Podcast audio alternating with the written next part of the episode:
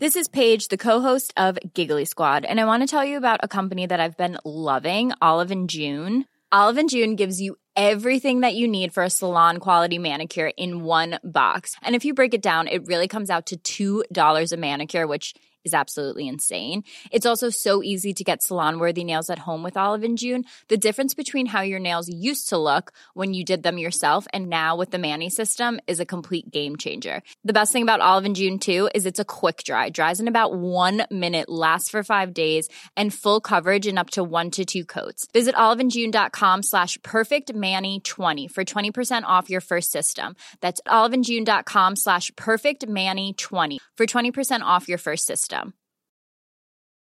Hey, I'm Ryan Reynolds. Recently, I asked Mint Mobile's legal team if big wireless companies are allowed to raise prices due to inflation. They said yes. And then when I asked if raising prices technically violates those onerous 2-year contracts, they said, "What the f*** are you talking about, you insane Hollywood ass?" So to recap, we're cutting the price of Mint Unlimited from $30 a month to just $15 a month. Give it a try at mintmobile.com/switch. $45 up front for 3 months plus taxes and fees. Promo rate for new customers for limited time. Unlimited more than 40 gigabytes per month. Slows full terms at mintmobile.com.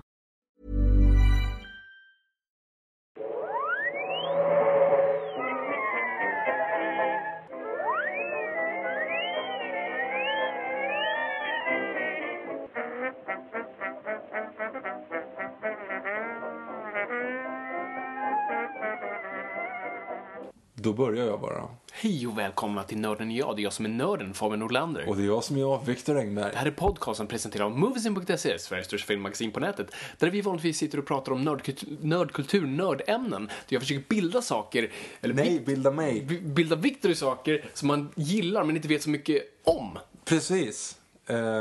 Det var en bra... Du pratade väldigt fort men du satte den. Jag vet. Det här var tagning 15. Typ, jävlar vad vi är under isen idag alltså. Men nu smäller det. Nu är vi full gång här. Nu är jag taggad här. Yes, vi inleder nu liksom fas 2 av vår existens. Det är typ liksom. Det gör vi ju lite grann. Så det är liksom... vi är post-Batman, vi är Superman. Nu måste vi hitta ett annat syfte med livet. Ja, på tal om det. Tack så jättemycket för alla våra reaktioner, eller alla era reaktioner på vårt senaste avsnitt som just behandlade Batman vs Superman. Superkul reaktioner. Och ni har varit super. Ja, verkligen. Och det är så många som har hört av sig. Det är många som både gillar vad vi sa och kanske inte riktigt gillar vad vi sa, men i alla fall respekterar det. Så det är lite kul, de här som har verkligen hört av sig och säger, ja, jag gillade filmen, men efter att ha lyssnat på er så förstår jag vad ni menar. Ja, det är kul.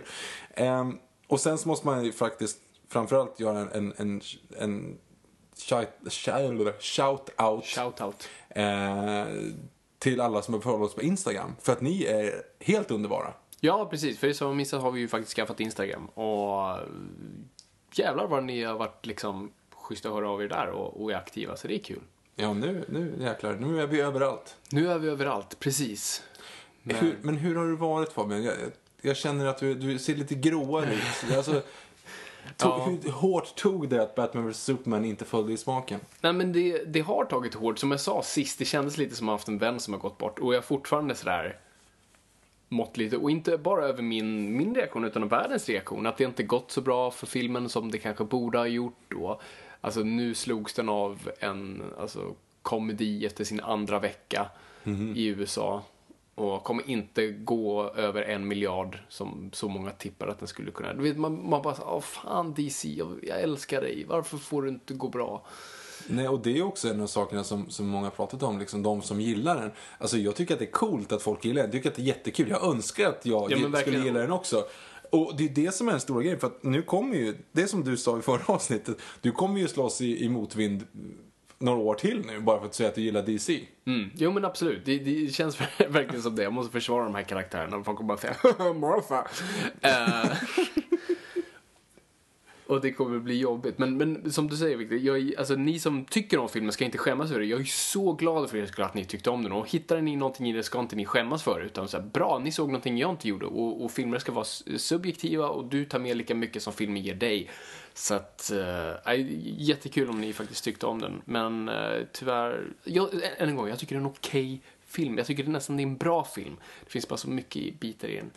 Men vi kommer utveckla det lite senare, för att vi har en frågestund och jag har tjuvläst frågorna innan. Då har vi faktiskt en fråga rörande huruvida kritiker ska bedöma den här typen av film på samma sätt som för andra filmer. Men det kommer till det. Men fan, vi ska se framåt. Fan, snart kommer Suicide Squad, senaste trailern, så det ser fantastiskt ut. Ja, eller hur? Så att det här kommer säkert bli... rädda upp hela DC-franchisen. Tänk om vi inleder Suicide Squad-avsnittet med That's a stinker too. Jag hoppas inte. Nej, jag är bara så supertaggad. Det känns som jag börjar gå in i någon slags så här beroende beteende av att liksom så här glömma gamla misstag och bara woo! Ja, du är lite grann så. Det är liksom, den här var inte så bra, men nästa blir bra. Nästa gång blir Men bra. Han är snäll, jag lovar. Jag gick in i en dörr. Varför tittar alla på mig? Det är lite så jag känner mig. Men. Ja. Nej, men okej, men det är inte därför vi är här. Vi ska nu inleda nästa fas. Oh yeah. Vi ska i stort sett göra nästan samma sak. Nu har vi lämnat DC bakom oss för stunden. Nu kommer Marvel träda in och slänga upp sin grej på bordet och säga kolla på den. För Civil War är runt hörnet. Och vi tänker tagga upp inför det. Yes. Genom att göra ett antal avsnitt, beta av framförallt Captain America, som vi kommer göra i detta avsnitt. Och sen Iron Man. Yes. Och sen får vi se vad vi gör efter sen det. Lite överraskningar kanske, vem vet. Vi kan ju också säga det då, att det här kommer ju vara tillbaka back to form med liksom det mest. Det var ju så här vi hade tänkt att podden skulle vara för första början. Du sitter ner och berättar om någonting. Jag sitter och garvar åt att det är så töntigt eller... reagerar över att jag inte vet mer och, eller sådana saker. Ja. Häpnas av den fantastiska informationen. Det här är ju liksom podden i sin absolut renaste form. Och det är det som vi kommer återgå till nu. Det är så pure, lika pure som Steve Rogers själ. Jag tänkte säga hans sköld av adamantium. Nej. Vibranium. Ja, vibranium, bra där. Adamantium är Wolverine, precis. Har inte hela Black Panther-dräkten vibranium i sig. Yes. Som andra ord, den här skölden är ju inte så mycket att ha egentligen. Inte mot Black Panther. Nej, eller jag menar snarare så här, alltså en sköld av den, men han har en hel liksom bodysuit av adamantium. Ja, exakt. Varför är den skölden så fin i så fall? För man kan kasta den. Ja, det är sant. You found the most precious metal in the world. What do you make out of it? A frisbee. Det var faktiskt en väldigt bra replik i den filmen. Men, nej men precis. Så jävla ren nojpodd helt enkelt det här kommer bli. Ren Captain America. Så vi ska snacka Captain America helt enkelt. Marvels kanske största flagship med typ Spider-Man. Utan honom finns inte Marvel. Det finns liksom nada. Och han bygger ett helt... liksom, han står i grunden för det här imperiet som nu är Marvel. Men innan vi går in på det så än en gång, jag måste bara fråga dig Victor, vad är din ingångspunkt? Vad lär du känna dig Captain America någonstans? För han är inte så etablerad förrän hela MCU. Konstigt nog så är det en av de absolut första hjältarna jag visste vem det var. Okej, det här är intressant. Det visste inte jag. Jo, det är en lång historia kort. Min morfar är väldigt motorintresserad. Han fick 2 döttrar. Båda två fick liksom ta långtradare med släpkörkort när de fyllde 7. Alltså det var på den nivån. Och sen kom jag som första barnbarnet där och liksom var kille. Alltså, åh gud, han liksom köpte typ en traktor till och med när jag föddes. Liksom. Och där kom det någonstans att julen när jag var 3... så fick jag en 50-kubikars fyrhjuling.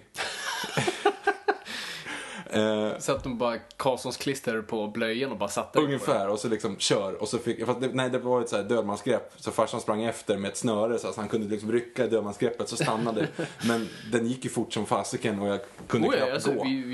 När jag kom in i ditt liv helt låter weird, så använde vi den då. Vi fann 10. Ja, jag vet. Hade den gick knäna över öronen och bara... Den gick ju fort som fasiken ändå liksom. Ja. I alla fall, och då fick jag en hjälm.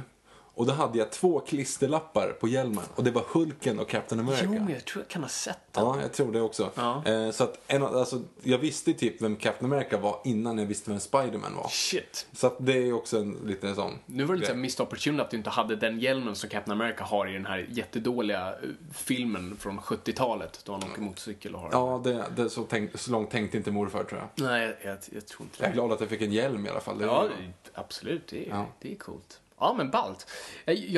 Jag har inte så långt tillbaka som jag kan minnas så att jag har liksom känt till Captain America. Captain America kommer in väldigt sent i mitt liv. Men jag tror han ändå är lite ändå som så här, Superman, Spider-Man och så här. Han finns i periferin tror jag hos alla. Mm.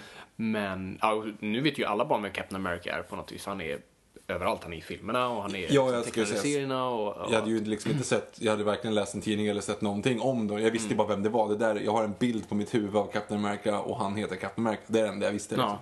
Nej, precis, för att jag läste aldrig någon serie med Captain America för det fanns inte i Sverige och han kanske har dykt upp i någon Spider-Man man läste, men det är ingenting jag minns.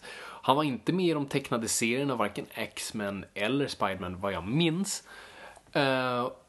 Så det är inte förrän jag verkligen börjar läsa serier i liksom tonåren som han dyker upp i liksom serier, läser om The Spider-Man eller vad det nu är. Och jag var aldrig ett fan för att jag tror jag hade lite samma bild som många har av Superman. Han är tråkig eller patriotisk liksom, symbol, han är ingen liksom, karaktär. Men det är inte sen när jag börjar läsa serier och jag verkligen börjar köra ner mig i författaren Ed Brubaker och sen får jag reda på, har han skrivit Captain America? Okej, då måste jag ju läsa vad det är. Och det öppnar upp allt. För det är bland de bästa serierna som har skrivit Ed Brubakers Captain America. Och efter det har det varit där. Och sen börjar man liksom gräva mer. Och nu är det en av mina alltså, topp 5 karaktärer.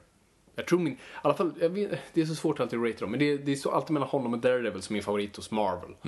Okay. Vilket är ganska intressant just för att mina favoriter i DC är Batman, Superman och sen har du... De absolut motsvarande. Liksom. Exakt, det är samma karaktär. Så mer eller mindre, ja. Mer eller mindre, det är inte samma karaktär men på ytan i alla fall. Så det är väl någonstans där. Men han har ju funnits längre än vi har funnits. Han har funnits längre så än... Så vart börjar det? Yes. Vi måste gå långt tillbaka än en gång till serietidningarnas liksom, grund. Så att 1938 så dyker Superman upp som ni har lärt er i den här podden. Gå tillbaka Anders och lyssna. Som de också drar referens till i Batman vs Superman. Ja, precis. För Lawrence Fishburne säger ju this is not 1938 anymore. Ja. Times change. Sådana där grejer. Precis.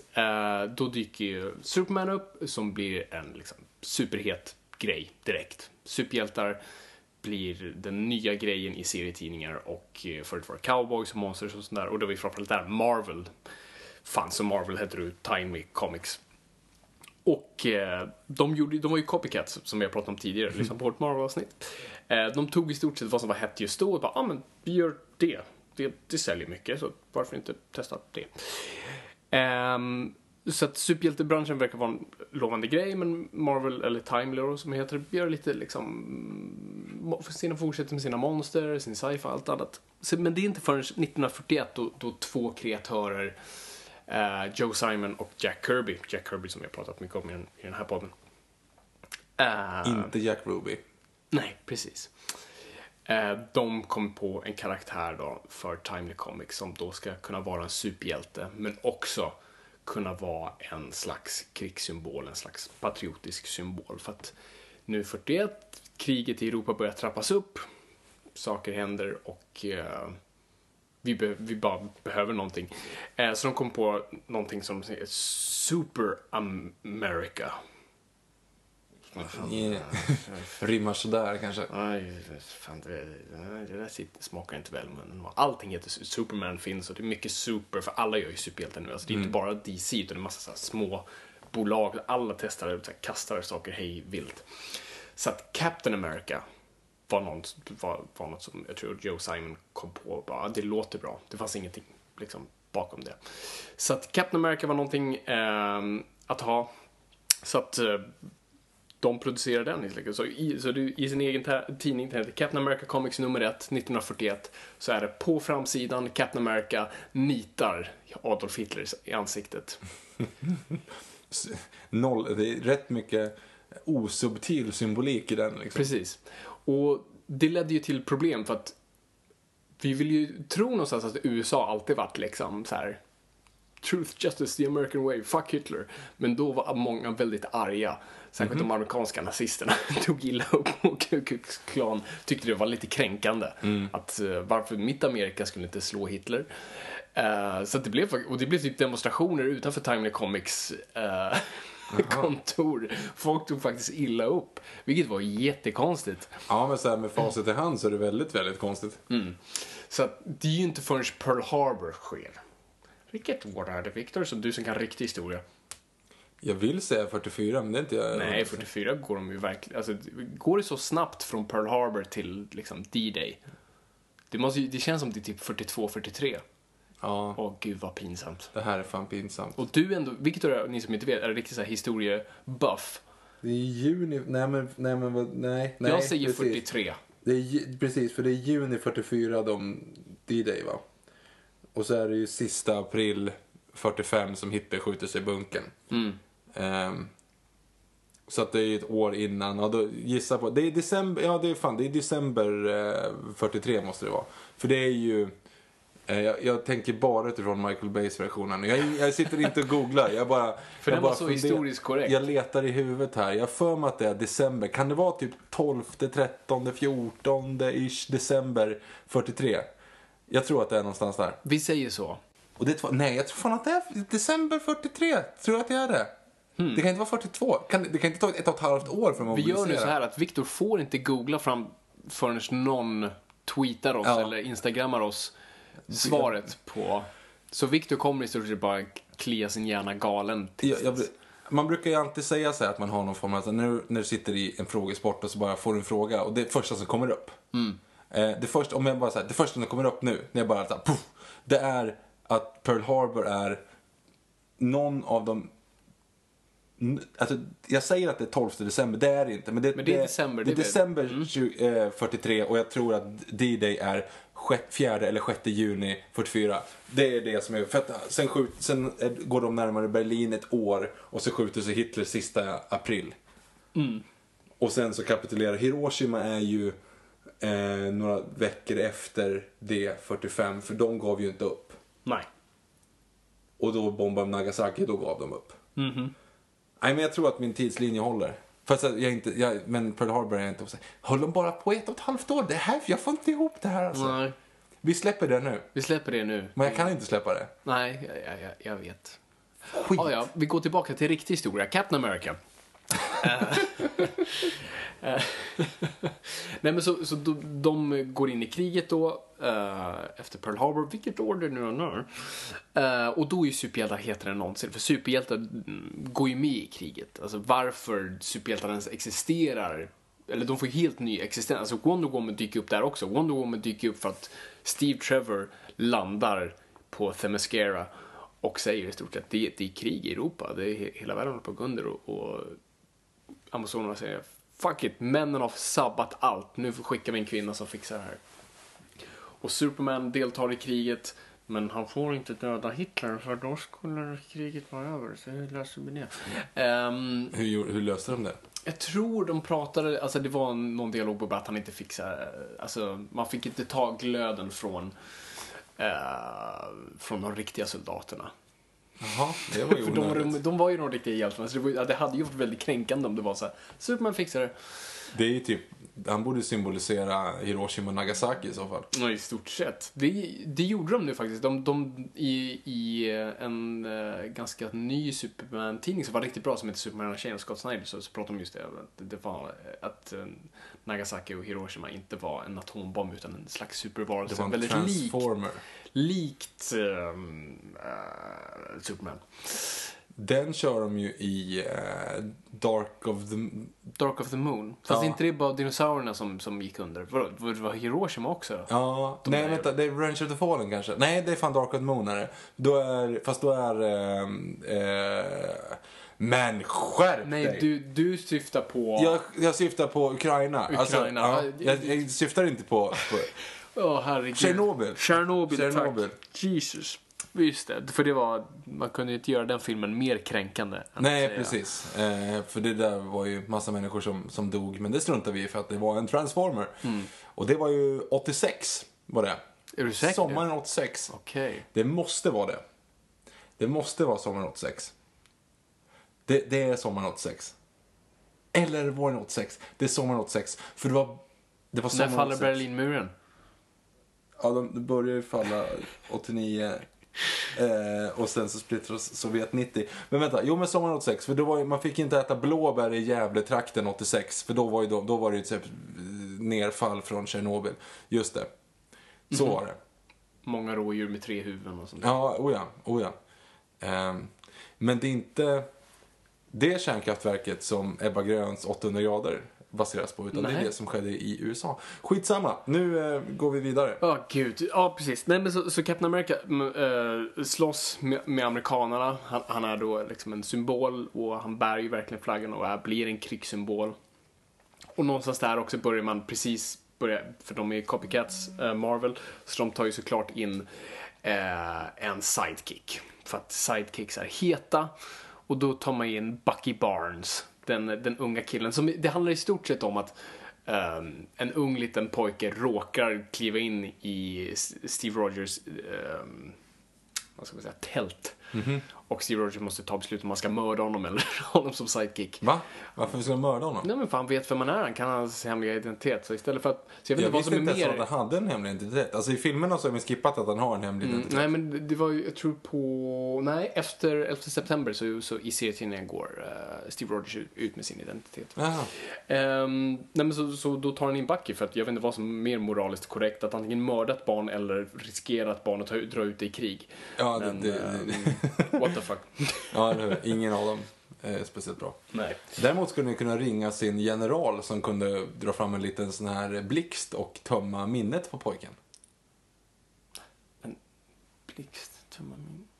Eftersom generalen i första Captain America-filmen är Tony Jones, som också är med i Batman Forever. Som också är med i Blixt, Men in Black. Ja, just det. Där har han en liten blixt som radera minnet. Ja. Vi är på topp idag. Det är bara, ni ser inte gnistrorna som flyger här. Oh, Christ almighty. Och just det, vi kanske också bara ska gå in. Alltså Steve Rogers origin är ganska, eller väldigt, är exakt som i filmen. Ung, smal, en kille typ med polio. Vill slåss i kriget, får inte för att han har polio. Men har ett riktigt gott hjärta. Han får möjligheten att delta i ett experiment där man har tagit fram ett serum som kommer göra honom superstark. Han får serumet. Doktorn som ger honom det skjuts på plats. Mm. Och receptet är borta för all evighet. Så han är ensam som en sån här super soldier. Ja. Och det är väldigt viktigt med honom, för att han är då en god hjärta. Han är liksom en underdog alltid. Han liksom fick inte... Han är inte Superman. Superman föddes med de här krafterna och har dem och liksom kan inte göra någonting åt det. Men Steve Rogers är någon som faktiskt har vetat hur det är att vara liksom under stöven. Så du åker över dit för att döda nazister? I don't wanna kill anybody. I just don't like bullies. Yeah. Den är bra. Ja, jag älskar. Och det är därför jag älskar Captain America någonstans. Och det är lite tillbaka till Superman. Jag gillar liksom, he's a good guy. Och jag älskar det. Han är en snubbe som alltid på något vis tar rätt beslut. Även de svåra. Och är bara så här riktigt schysst och snäll. The liten... bat is dead. When you see the light in the sky, don't go with it. I'll murder you. Nej, men det är det. Captain America är alltid liksom som schysst, bra kille. Och än en gång, han är underdogen. Han är en ung liten kille från Brooklyn som inte, alltså på ett vis, han bad inte om de krafterna så. Han ville bara liksom försvara sitt land. Mm. Och sen får de här krafterna, och framförallt får flaggan insvept runt sig. Och måste representera helt plötsligt någonting. Och det är också en stor vikt på hans axel. För vad går den gränsen någonstans? Hur mycket kan han representera sitt land? Och hur mycket ska han stå bakom det landet han liksom representerar? Och det har alltid varit en sån bra dialog i serietidningarna. Liksom. När blir... liksom Amerikas policy, hans policy, och när måste han distansera sig, och vad betyder flaggan han bär? Jag älskar det, bara det konceptet runt om. Jag älskar också konceptet med just alltså, den senare Captain America just efter 60-talet, just en kille som växte upp, som var del av den gyllene generationen. Här är en kille som är del av den generationen, vi verkligen kallar det gyllene generationen. Det här var personer som bara sa, okej, jag skiter i min framtid just nu, för att alltså, det massmord sker i Nazi-Tyskland. Vi måste dit och rädda världen i stort sett. Andra världskriget var det sista faktiskt heroiska kriget som inte var onödigt, eller alltså såklart nazismen och allt det där, men alltså onödigt, motståndet var det mest nödvändiga. Alltså första världskriget var ju bara piss. Det var ju inte ett nödvändigt krig. Nej, alltså nej, absolut inte. Okej, kommer du ihåg första världskriget, Victor? Jag kommer ihåg första världskriget, jag var inte med, men man kan säga så här: Gavrilo Princip, en serbisk upprorsman skjuter kronprinsen Franz Ferdinand, Österrike-Ungerns kronprins Franz Ferdinand, när han var på statsbesök. Och därför så slåss hela jävla världen med varann. Mm. Allting det är liksom ingenting är liksom logiskt i det där. Nej. För det var ju typ ingen som brydde sig om egentligen vad som faktiskt hände, utan det var ju liksom spänningar i Europa från första början, och så bara small alla liksom. Exakt. Jag kommer inte ens ihåg vilka var som var allierade. Det var ju Österrike-Ungern. Ja, det var ju tyskarna som satte igång den här gången också. Men de skulle hämnas mot serberna. Ryssarna blev sura på dem för att de var polare med serberna. Alltså det var så här, och sen bara slogs allihop. Och sen så byggde de stora jävla trenches och sköt på varandra i typ 4 år i Lervällingen i Tyskland. Mm. Och när soldaten, som han heter, blir skjuten och faller död ner med plågad blick, så rapporteras det hem. Aj, på västfronten, inte ett nytt. Ja, där har du. Mm. Hur som helst, tack för lektionen, Victor. Ja, nej, men det här är den gyllene generationen. De här liksom riktigt heroiska grabbarna som bara sa, fuck it, vi måste göra rätt för oss. Det märks att vår kultur är ganska påverkad av USAs bild av det här. Men ja, visst, vi fortsätter. Hur som helst, till Captain America. Så han är en av dem. Och vad händer när den personen helt plötsligt fryses ner och vaknar upp i vår tid? Och världen helt annorlunda, USA annorlunda, bilden av USA är helt annorlunda. Och på något vis, den här killen, unga killen från Brooklyns värderingar är på ett vis utdaterade och matchar inte alls med världen. Men han vill fortfarande applicera dem. Och framförallt bara göra rätt för sig. Var inte anledningen också att alltså, Captain America var väl helt inaktuell efter kriget? Ja, så att hypotetiskt så la de väl ner tidningen. Och jag... Precis, bra segway. Nej men exakt, för när kriget väl är borta, alltså alla superhjältar blir i stort sett irrelevanta. Det är inte Captain, men framförallt Captain America, för han är en soldat. Så att Marvel vet inte, eller Time vet inte vad de ska göra med dem. Så de placerar honom typ i en tidning de kallar för så här, vad heter det? Weird Tales. Där typ han slåss mot spöken och monster och sådana där grejer. Och det går så där, så man lägger ner tidningen. Med typ alla sina, det är här Marvel i stort sett skrotar alla sina superhjältar. Och det blir inte förrän typ på 60-talet man börjar liksom ta tillbaka dem. Då Fantastic Four kommer tillbaka. Fotnot, gå tillbaka och lyssna på Fantastic Four-avsnitt om du vill veta mer om det.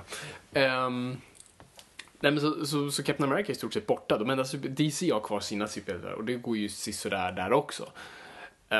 Men Superman och Batman kan fortfarande på något vis fungera utan kriget. Men absolut, superhjältar blir irrelevanta, och folk vill typ läsa liksom skräckserier och cowboy stories och allt sånt där. Bara komma bort från det som påminner dem om vad som var krig. Så att det var en tid då allt det bara drog i pluggen och det fanns inget mer. Så att det blir inte förrän, alltså Captain America typ droppar in och ut i setningar, för man gör aldrig den här grejen om så men Captain America landade i, så därför man tog ju bara bort det, man tänkte inte kontinuitetsmässigt. Så att Captain America var bara borta, och sen det var inte förrän 64 då Stan Lee i stort sett skrev varenda grej på Marvel. Och därav Marvel Method som jag pratade om tidigare, liksom, han skrev knappt någonting, utan han sa bara till varenda illustratör, men i den här serien Thor slåss mot Loki på månen, go! Och sen, okej, här har vi Spider-Man, men han kan slåss mot Vulture i en skyskrapa, go! Och sen gick han bara in och fyllde i pratbubblorna. Men nu hade han ju startat The Avengers, där han satt ihop Marvels alla största hjältar och de skulle slåss. Vilken är originaluppsättningen av Avengers? Oj, nu sätter du mig verkligen on the spot. Men det... oh shit. Gud. Förlåt. Nu får jag så här brain farts. Jag tror att jag vet den här svaret på den här, för att vi fotade oss. Ja, vi tog en selfie med den första tidningen. Exakt, men jag tror det är Hulken. Jag tror det är Iron Man. Fan, att det är Wasp också. Ja, det är Wasp och Ant-Man. Så det är 4.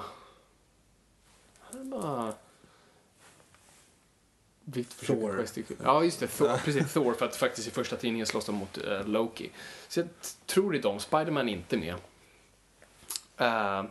Men det var, men Stan Lee tyckte någonting så att fattades. Och så tänkte han just, men fan, Captain America var länge sedan. Så det han hade gjort lite tidigare var, han ville typ testa publiken och se om så här, de var sugna på Captain America. Så han publicerade bara en sån här kort story i en annan Marvel-tidning, om det är Amazing Fantasy eller något sånt där, där Captain America helt plötsligt dyker upp och börjar slåss mot Human Torch. Det visar sig bara vara en så här imposter, typ en superskurk som har klätt ut sig som Captain America. Och Stan Lee typ skriver i slutet, haha, gotcha, this was a test, do you want Captain America? Och publiken svarade yes, vi vill jättegärna ha Captain America. Så i Avengers issue 4, som vi också tog en selfie med, jag var väldigt, ja, jag fick hålla i den. Cap på den. Du tyckte att det var lite coolare än vad jag tyckte. Det var, ja, faktiskt. Det var fint att hålla i en liten bit av historia. Det var inte min, ska jag säga. Så dyker Steve Rogers upp igen då som Captain America. Och då gjorde man ju den här lösningen då. Ja, men han var i ett flygplan och som kraschade i isen och han hade legat nerfryst och nu hittar de honom så nu kan de bara töa ut honom. Men då var man ju tvungen att retconna lite då. Faktiskt Captain America hade dykt upp lite under 50-talet. Man hade så här just publicerat små stories och fått dem att dyka upp här och var. Så man typ gjorde bara så att det har varit olika imposters eller... Satt ändå att de försökte hålla kontinuiteten. Det är ju lite kul, man hade kunnat ignorera det, men nördar gillar sin kontinuitet, så man försökte så här retconna och bara säga, men det här var en kille, han gillade Captain America så pass mycket så han plastikopererade sig som Captain America. Sen fick han inte vara Captain America för han behövdes inte, så allt var förgäves. Så det var flera stycken då bara så skrev småsor och sa, den här killen gjorde det, den här killen gjorde det och sådär. Men nu var Captain America tillbaka och på något vis mer relevant, för nu alltså, det fanns ju nya konflikter nu i USA, så alltså, du hade ju Koreakriget. Och sen framförallt Vietnam.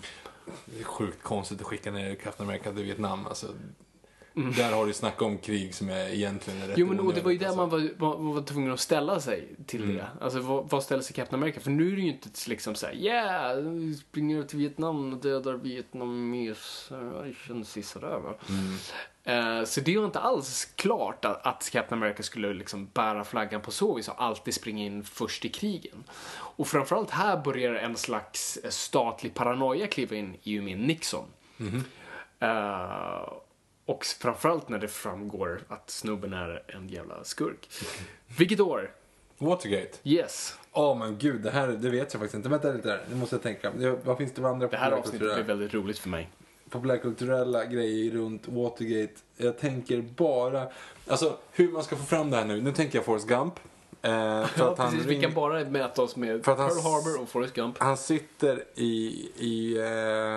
han sitter ju i sitt rum där och ringer... och ringer ju säkerheten för att han ser att han bor ju mitt emot Watergate. Och så ser han att det är några som har, att det är ett inbrott, och då ringer han ju polisen och säger, det verkar som att strömmen har gått i huset bredvid för de måste använda ficklampor, och då avslöjar han Watergate-skandalen. Frågan är, när i filmen är det? Det känns som att det är relativt sent. Jag vill säga nej, jag vet fan inte när Watergate var. Jag kan inte ens säga om det är antingen sent 60 eller tidigt 70. Nej, jag tror till och med... Nej. Jag vill säga... Alltså, för att filmen slutar typ så här 86. Alltså Forrest Gump. Någonstans där. För den är ju inte nutid. Utan den är ju i dåtid när den gjordes, så att säga. Jag vill säga sent... vill du säga sent 60? Jag vill säga sent 70. Vet du vad? Jag säger 74. Jag bara slänger ut det. Det känns som 74. Jag tänker säga All the President's Men. När fan kommer den ut?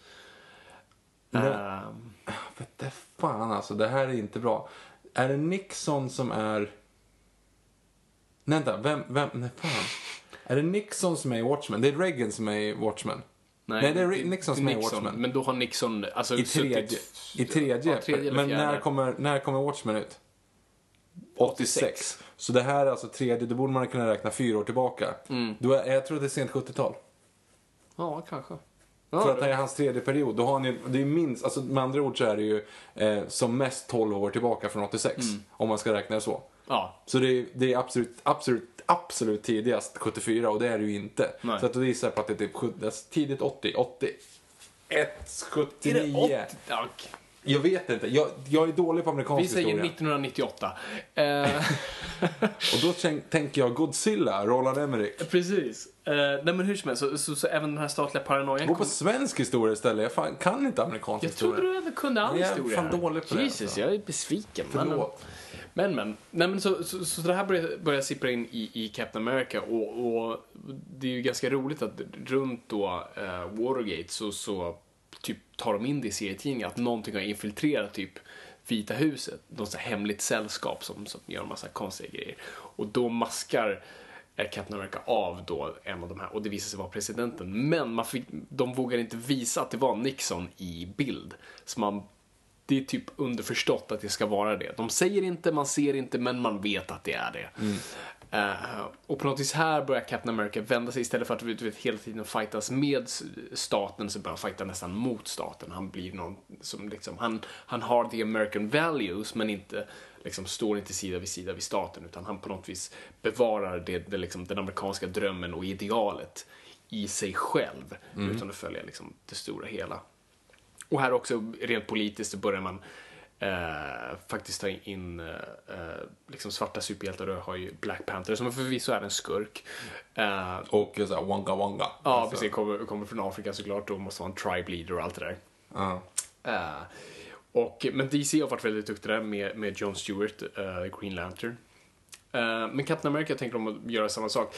Om det är någonting Stan Lee hatar så är det sidekicks. Han avskyr dem. Han tål dem inte. Man tänkte att nu kanske man skulle ha en sidekick, men som kanske inte var en sidekick, utan typ en polare som kunde vara sin egen individ och inte bara vara liksom ens redskap. Och då kommer han på Falcon, Sam Wilson. Och jag tror det nästan är Marvels alltså riktiga första svarta superhjälte, för ännu en gång Black Panther var inte det. Och då blir det att man börjar att de här två blir typ bästa polare, och de hänger med varandra, så det blir typ en sån här Jimmy Olsen och Superman relation mellan de två liksom. Captain America's best pal. Och de två hänger tillsammans, och det är också bara ett politiskt statement från Marvel att säga liksom, det finns svarta superhjältar och det är coolt. Men även nu liksom 80-90-tal Captain America har svårt att bara vara irrelevant. Han är nästan som bäst när någonting faktiskt sker som sviktar det, liksom, det amerikanska, den amerikanska politiken och sånt där. Och när det i stort sett bara är business as usual, så blir Captain America ganska irrelevant. Och då måste han i stort sett bara slåss eller bli Capwolf, en varulv som är Captain America. Ja, det var en logisk utveckling. Det var bara en story förvisso, men ändå där man börjar gå åt det hållet att de skjuter i liksom varulv serum i honom och han blir Capwolf. Så Captain America än en gång bara svårt att få fotfäste i liksom serietidningsvärlden överlag.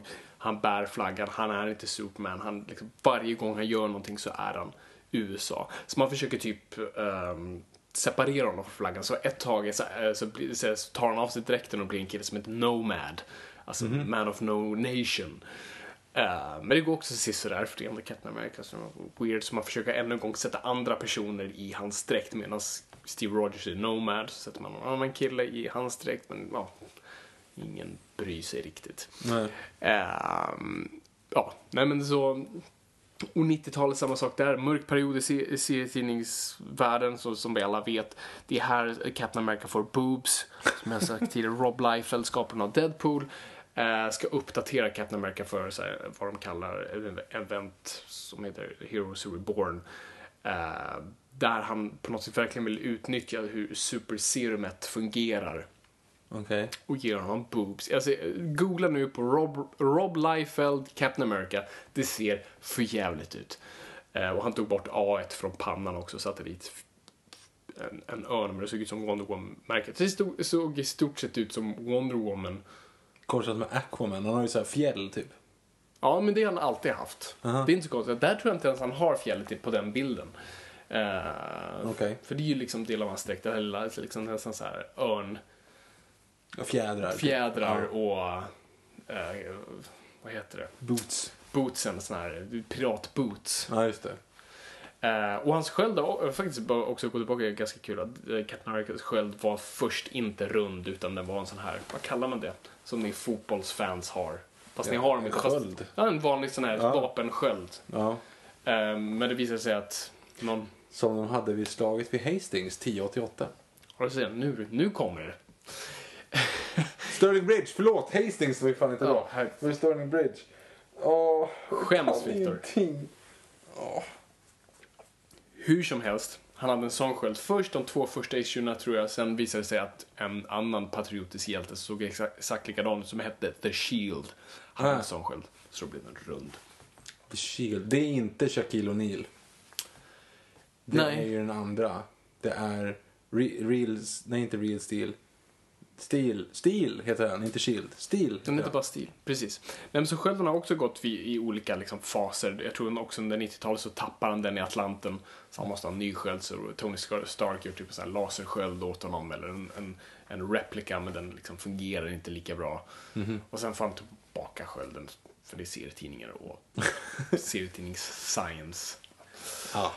Allt sånt där. Men så Captain America är ganska irrelevant, tråkig. Det sker inte så mycket på 90-talet överlag. Vad han verkligen börjar bli relevant, det är ju post 11 september. Och då var alltså de som jobbade på Captain America då kände ju enorm press på hur fan reagerar han på det som hände. För Marvel såg till att det här var någonting de skulle berätta om i sina serier. De gjorde en så här, specialare runt det och alltihop. Då superhjältarna blev chockade att de missade den här grejen liksom, när man fokuserar på alla superskurkar missar man liksom, det som kommer igenom sprickorna.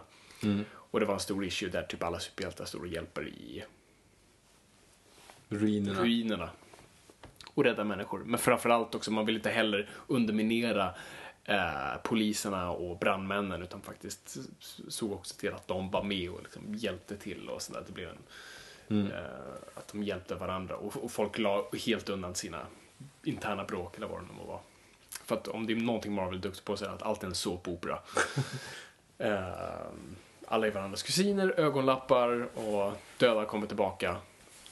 Och... Älskar just beskrivningen ögonlappar för det visar så mycket. Ja, det ger en sån bra bild. Exakt. Samma karaktär eller samma skådis. Någon som får hybris i en såpa liksom har varit med i 3-4 säsonger och den som är liksom snyggast och vackrast och känner att nej, nu ska jag breaka i Hollywood, säger upp sig från såpan, de dödar av den karaktären, det är landssorg, borta 3 år, blir inga stora filmroller, kommer tillbaka liksom. I duschen, precis, i duschen, alla Dallas. Det är ju helt sjukt att de kunde göra det. Det är så fantastiskt roligt. Han blir överkörd och dödad av en bil. Sen är det en hel säsong där man klarar sig utan honom. Och det är precis just det som beskrev. Alltså att han lyckades inte få några andra roller och alla vill ha tillbaka honom. Så att säsongen efter det börjar med att hon vaknar upp och så står han i duschen. Liksom den karaktären. Och allting har varit en dröm. En hel säsong har varit en dröm. Hur fan vad arg man skulle varit. Ja, precis. Det var nog lite blandade känslor där. Jag är glad att Patrick Duffy är tillbaka, men jag är arg att allt är bortkastat. Ja. Enda gången det har fungerat är typ Batman The Animated Series. När då? Nu kommer jag inte ihåg vad det avsnittet heter, men det är de absolut bästa avsnitten skriven av Paul Dini, då Batgirl dör. Mm-hmm. Hela avsnittet börjar liksom i kaos att Gordon är i Batcaven och jagar Batman. Man bara... wow, vad fan har hänt? Vad har jag missat? Vi är liksom mitt i den jaktscenen. Och då visar det sig att Batgirl dog. Man ser den, alltså det är en skitgrov scen. Hon blir nedputtad från taket av Scarecrow. Och man ser inifrån bilen då Gordon kör. Och hon bara på huvuden. Mitt framför ögonen på dem. Skitgrovt. De hade tydligen jätteproblem med det när de skulle liksom... visa kanalen vad de gjorde för någonting. De hade en annan scen först när man såg det utifrån och så bara, nej men hörni, det där är lite för grovt, kan du välja en annan vinkel? Och de tänkte, vi testar inifrån bilen. Det är betydligt värre, för vi ser det utifrån pappans synvinkel och han ser sin dotter krossas på motorhuven. Men det var lugnt, det gick igenom. Och det var ändå bara en dröm. Och det är liksom, allting slutar med att det var bara en dröm. Men de gör det så jävla bra så att man känner sig inte liksom lurad, utan det känns mer som en sån här what if story. Lite så här varning för att spoila rätt mycket filmer. Men kan du komma på några fler som filmer som man vaknar upp och det är bara en dröm av alltihop. Jag kommer på en direkt, en svensk. Ja, då vet jag vilken du menar. Jag tror inte det är så. Den filmen är 15 år gammal. Ja, den är inte spoiler. Filmen Sleepwalker. Sleepwalker, precis. Fy fan. Alltså, det är sån jäkla konstig lösning alltså. Mm. För er som inte har sett den, ja, skitsamma, jag kommer spoila den ändå för den är inte värd att se typ annars. Mm. Det är en man som går väldigt mycket i sömnen och en dag så vaknar han upp och då hans familj är borta och det är blod i sängen typ. Mm. Och då, de bygger upp det ganska bra. Det är lite så spännande. Det är jättebra koncept där med att klistra kameran på. Ja, precis. Och då tejpar han fast en kamera med night vision på sin axel. Så han, och så kollar han dagen efter då liksom, så här. Och då märker han att han ligger och så vaknar han. Och så går han upp och så går han omkring i lägenheten eller huset. Och typ går och lägger sig igen. Och så sätter han dagen efter också. Då hoppar han in i bilen. Då tittar han dagen efter som i sömnen då hoppat in i bilen och åkt iväg. Och så ser han typ så här... Ja, men en död människa eller något sånt där i sitt sommarhus liksom, han åkte ner på natten. Vilket är jävligt creepy. Det är skitcreepy och det är skitbra koncept. Jag vet inte om de gjorde någonsin en remake. Ja, de gjorde en remake i USA, men jag vet inte hur det gick för den. Men den filmen i alla fall, då är det så här, alltså det är ett så jävla bra koncept, så jävla bra uppbyggt, och Tova Devotny och är med, och det är liksom rätt schyssta skådisar och det är liksom, det är välgjort. Sen bara så vaknar han upp och så har det varit en dröm. Bara, va? Varför det? Det är ju jättekonstigt liksom. Så han vaknar upp då innan, alltså samma natt då som första natten han vaknar upp. Och så ändå slutar med att han går ut och mördar någon. Kommer du ihåg det? Ja, just det är så här, han har drömt allting, men ändå så går han ut och så typ hugger han en nisse i ansiktet med en spade liksom. Men så här, va? Om du ändå ska ha en mordisk psykopat, varför lät du inte det vara det smarta? Var han sjuk i huvudet på det? Jag vet. Det får man ju tänka på American Psycho. Också film som är över 15 år gammal. Då får man fan Statue of Limitations. Smart. Den har i alla fall lite öppet på så vis. För han kollar igenom sin anteckningsbok. Han har ju liksom typ ritat alla scenarion. Men där kan du också... Den är dubbelbottnad. För där vet du inte om man har det. Eller om det är så yuppie-grejer. Att alla har ställt undan. Det är någon som inte är död. Nu var det skitlänge sedan jag såg det. Men Jared Leto var inte död, va? Är det Jared Leto som inte är död? Ja, det kanske är. Eller de säger ju som att, alltså han ska ju sälja sin lägenhet.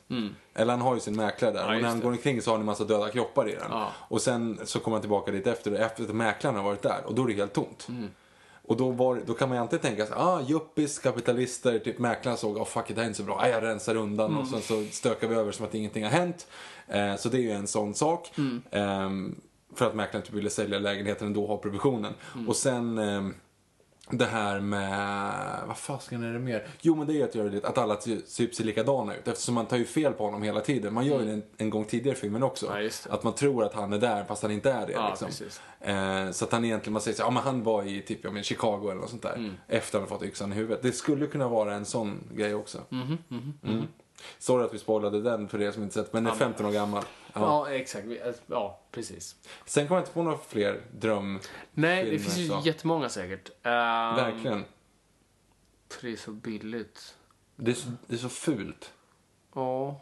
Gud, det är halvsäkert att lyssna på folk som tänker i podden. Ja. Och det har varit mycket av det nu. Med tanke på all historiekontext som jag slängt in där. Hur som helst, 11 september sker Captain America helt förstörd.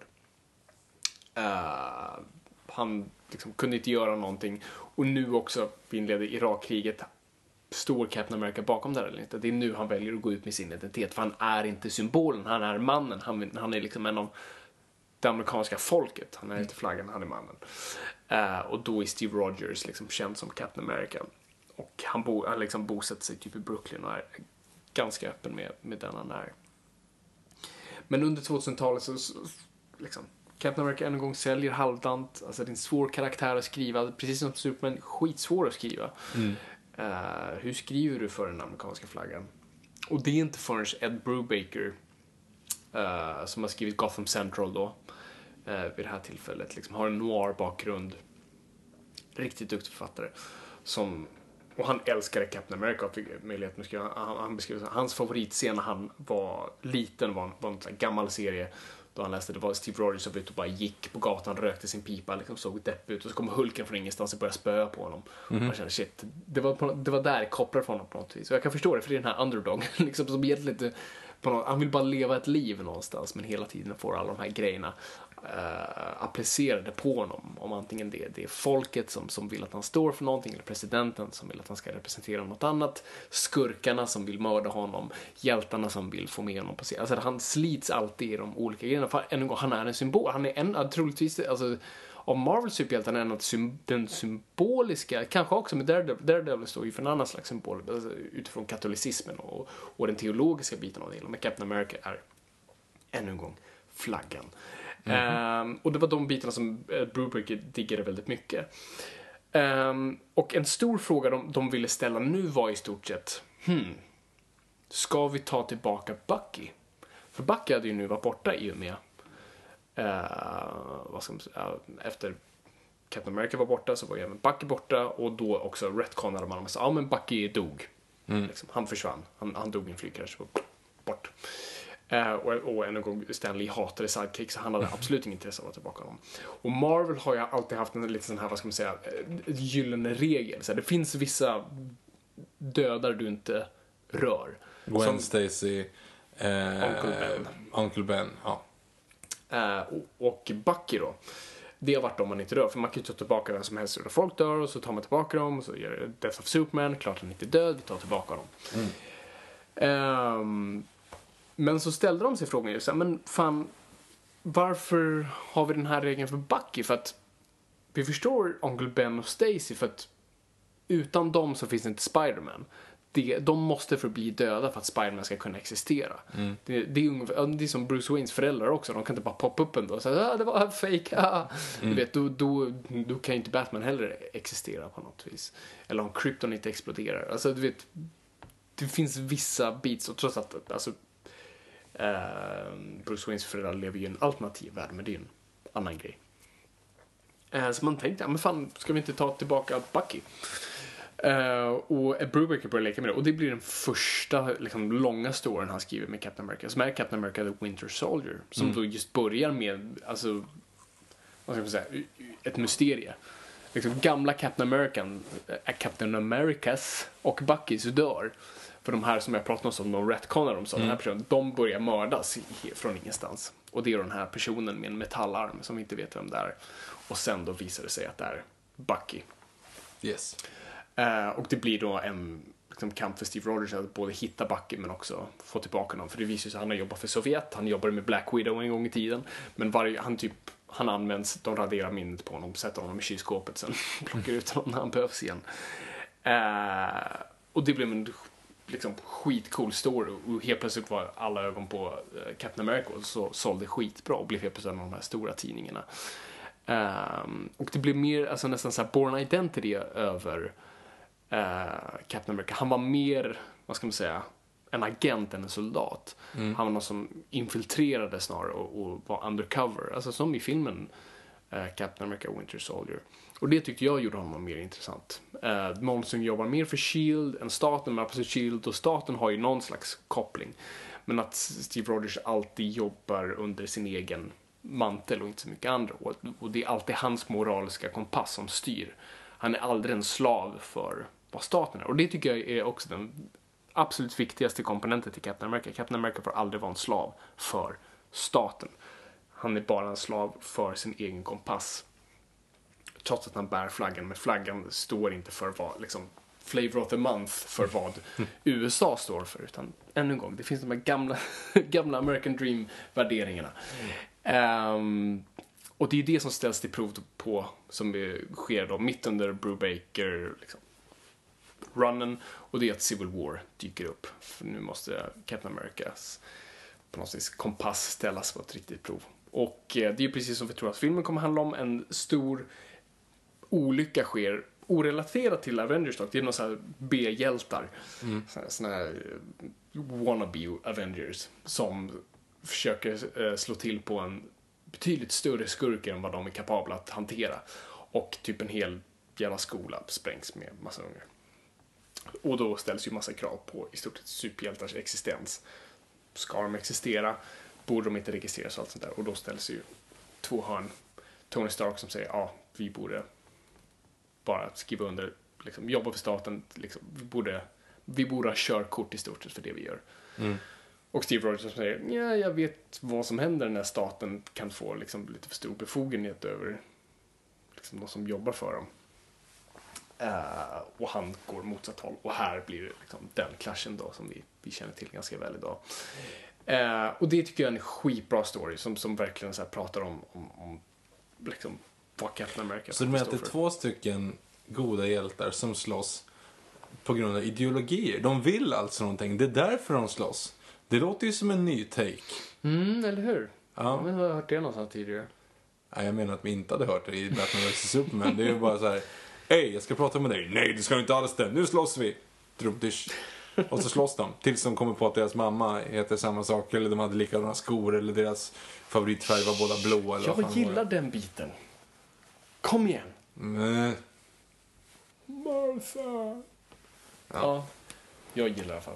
Nej, men i stort sett som Dark Knight Returns i alla fall. Så här är två ideologier som clashar. Och det är det som gör den storyn. Och jag älskar just Captain Americas liksom, står stenfast med det han liksom står för. Mm. Jag tänker inte jobba för staten. För att vad händer om staten helt plötsligt får för sig att mörda eller bara göra någonting? Måste jag stå för det? Så han blir ju då symbolen för oppositionen till allt det här. Och det hela eskalerar. Som sagt, den här storyn är gammal och jag tror inte det kommer sluta. Så vill ni verkligen inte veta så stäng av, men det är ingen fara. Det är alltså, det säga, vill ni inte veta hur boken slutar. Som sagt, alltså, superhjältar kommer och går hela tiden och det är ju bara Gwen Stacy som är död fast hon inte är död från en Spider-Gwen. Fortsätt. Ja, precis. Alltså, det är en del av att känna till sånt här, så att det är inget, liksom, det är som Death of Superman. Vi vet att han dog, han kom tillbaka. Nej, men så hela storyn slutar med att det eskalerar så hårt och Steve Rogers blir ganska radikal i sitt tänkande, så han till slut efter att ha bara försökt nästan ha ihjäl Tony Stark, att han faktiskt överlämnar sig själv till staten, inte att jobba för det, men att han har gått överstyr. Mm. Och linjen mellan barnens liksom frihetskämpe och terrorist har blurrat, så han säger i stort sett, ta på mig handklovarna, jag lämnar in mig själv. Och det är där den storyn slutar. Och Ed Brubaker plockar upp det då med att Steve Rogers ska liksom hållas till svars. Mm. Men där blir han skjuten. Rogers. Exakt. Captain America dör. En story som heter The Death of Captain America, skriven av Death Brubaker. Ed Brubaker. Den är ju inte alls spoilig i sin titel, att döpa någonting till Death of Captain America. Den heter ju det, så jag spoilar inte så mycket här. Skulle ni börja läsa Captain America så kommer ni ganska snart märka, oj, den här boken heter The Death of Captain America. Eller Steve Rogers Noble End, som den heter på det kommer soundtracket till Civil War. Nej, men som sagt, det här händer alltså utanför Civil War-storyn, så det här behöver inte vara så att filmen slutar så här. Det vet vi inte, vem vet. Så Captain America dör. Han blir, och det är inte liksom det är inte Doomsday som slår in hans ansikte, utan han är liksom på väg till domstolen på trappan och så bara skjuts han av en sniper. Skjuten? Vem skjuter? Vem skjuter egentligen? Är Red Skull eller staten? Vad kan det vara? Jag lämnar öppet. Det behöver jag inte avslöja. Jag kan bara säga att han dör. Så man kan få i alla fall någonting utav det. Men vad som händer då? Då är ju Captain America-manteln, eller snarare skölden, ingen som håller i den. Symbolen är borta. Så vem tror du plockar upp den? Tony Stark. Nej. Falcon. Nej. Om en stund. Om en stund? Nej, inte senare. Black Panther. Nej. Black Widow. Fan. Nej. Human Nature. Han, men Stampe i Notting Hill. Rhys Evans. Just det, Rhys Evans som är det. Det är på. Den självplågande albinomunken. Nej, inte Vision. Fan. Bucky. Det var min nästa. Bucky tar över skölden. Det var ju logiskt. Så Bucky blir Captain America. Fast en helt annan Captain America. Betydligt mer våldsammare och liksom lite mer hårdkokt snubbe. Och det är en skitbra story. Och dålig på att gissa. Ja, ganska. Men så han tar över och blir faktiskt väldigt populär som Captain America. Läsarna blir faktiskt förvånansvärt nog väldigt liksom fästa vid honom. Så när oundvikligt Steve Rogers ska komma tillbaka, så är faktiskt många emot det. Mm-hmm. För att de gillar Bucky så himla mycket. Så. Hur kommer den tillbaka? Det kan vi inte heller oss. Men varför dödar de inte bara hjälten och låter dem vara döda? Ja, precis. Som nu Wolverine. De dödade Wolverine. Gjorde de? Ja, för nu har fan gått ett år. Han har fortfarande inte dykt tillbaka. Mm-hmm. Så, så vi får se vad som händer där. Men... Hur dog han? Han blev av med sina helande krafter. Mm-hmm. Och han är typ fylld, liksom alla grejer han har gjort och så här, så hans typ skelett är radioaktivt. Mm-hmm. Så han typ dör långsamt. Ja, det var ju inte så upphetsande kanske. Nej, det är inte så jättekul. Finns det inte en story när Magneto typ sliter ut hans kropp? Sliter ut hans skelett, yes.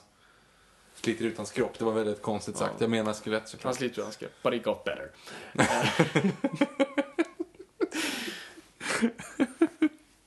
Han blev ett blötdjur. Han mår bra igen. Han mår bra i alla fall. Därmed så Steve Rogers kommer tillbaka. She turned me into a newt. A newt. Got better.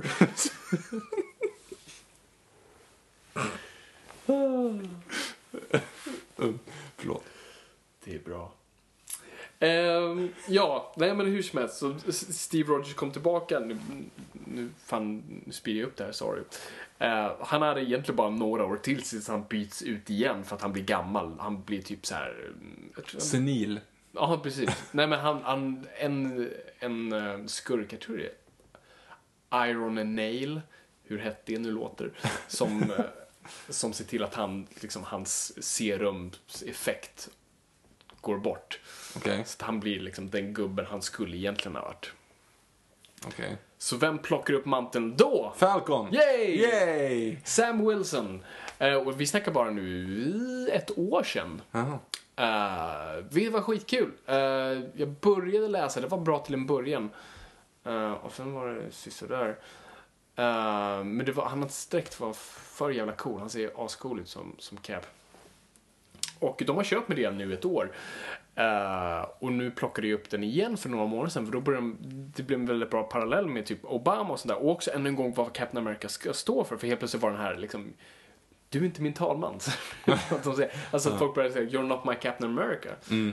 Antingen för att han var svart eller vad det nu var. Liksom, såhär, de tyckte inte att han var liksom, värd att bära den skölden. Och det blev en jätteintressant diskussion då. För då säger också Captain America, Sam Wilson, att såhär, nej men liksom, jag är min egen man och jag måste liksom, precis som flaggan, så är inte varken inte staten, inte heller Steve Rogers kompass, utan det är jag som bär den och det är mig själv jag måste gå via.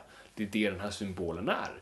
Liksom, vi är ett individuellt samhälle och jag som individ ska liksom stå för de värderingar jag väl står för. Och det var en väldigt intressant diskussion. Och det hände i 2 issues och sen blev det, sen kollade jag vad nästa issue var och då var det så här, The Return of Capwolf. Och jag bara, for fuck's sake.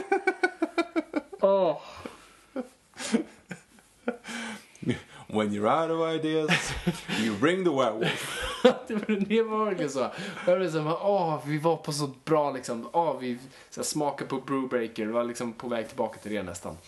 Men nej, vi slänger in varulven och då slutar jag läsa. Men nu, as we speak, så kommer Steve Rogers precis kom tillbaka. Men varför det? Han var inte han gammal. Jag vet, jag tyckte det var lite synd att det kändes lite som att man bara, vi ångrar oss lite.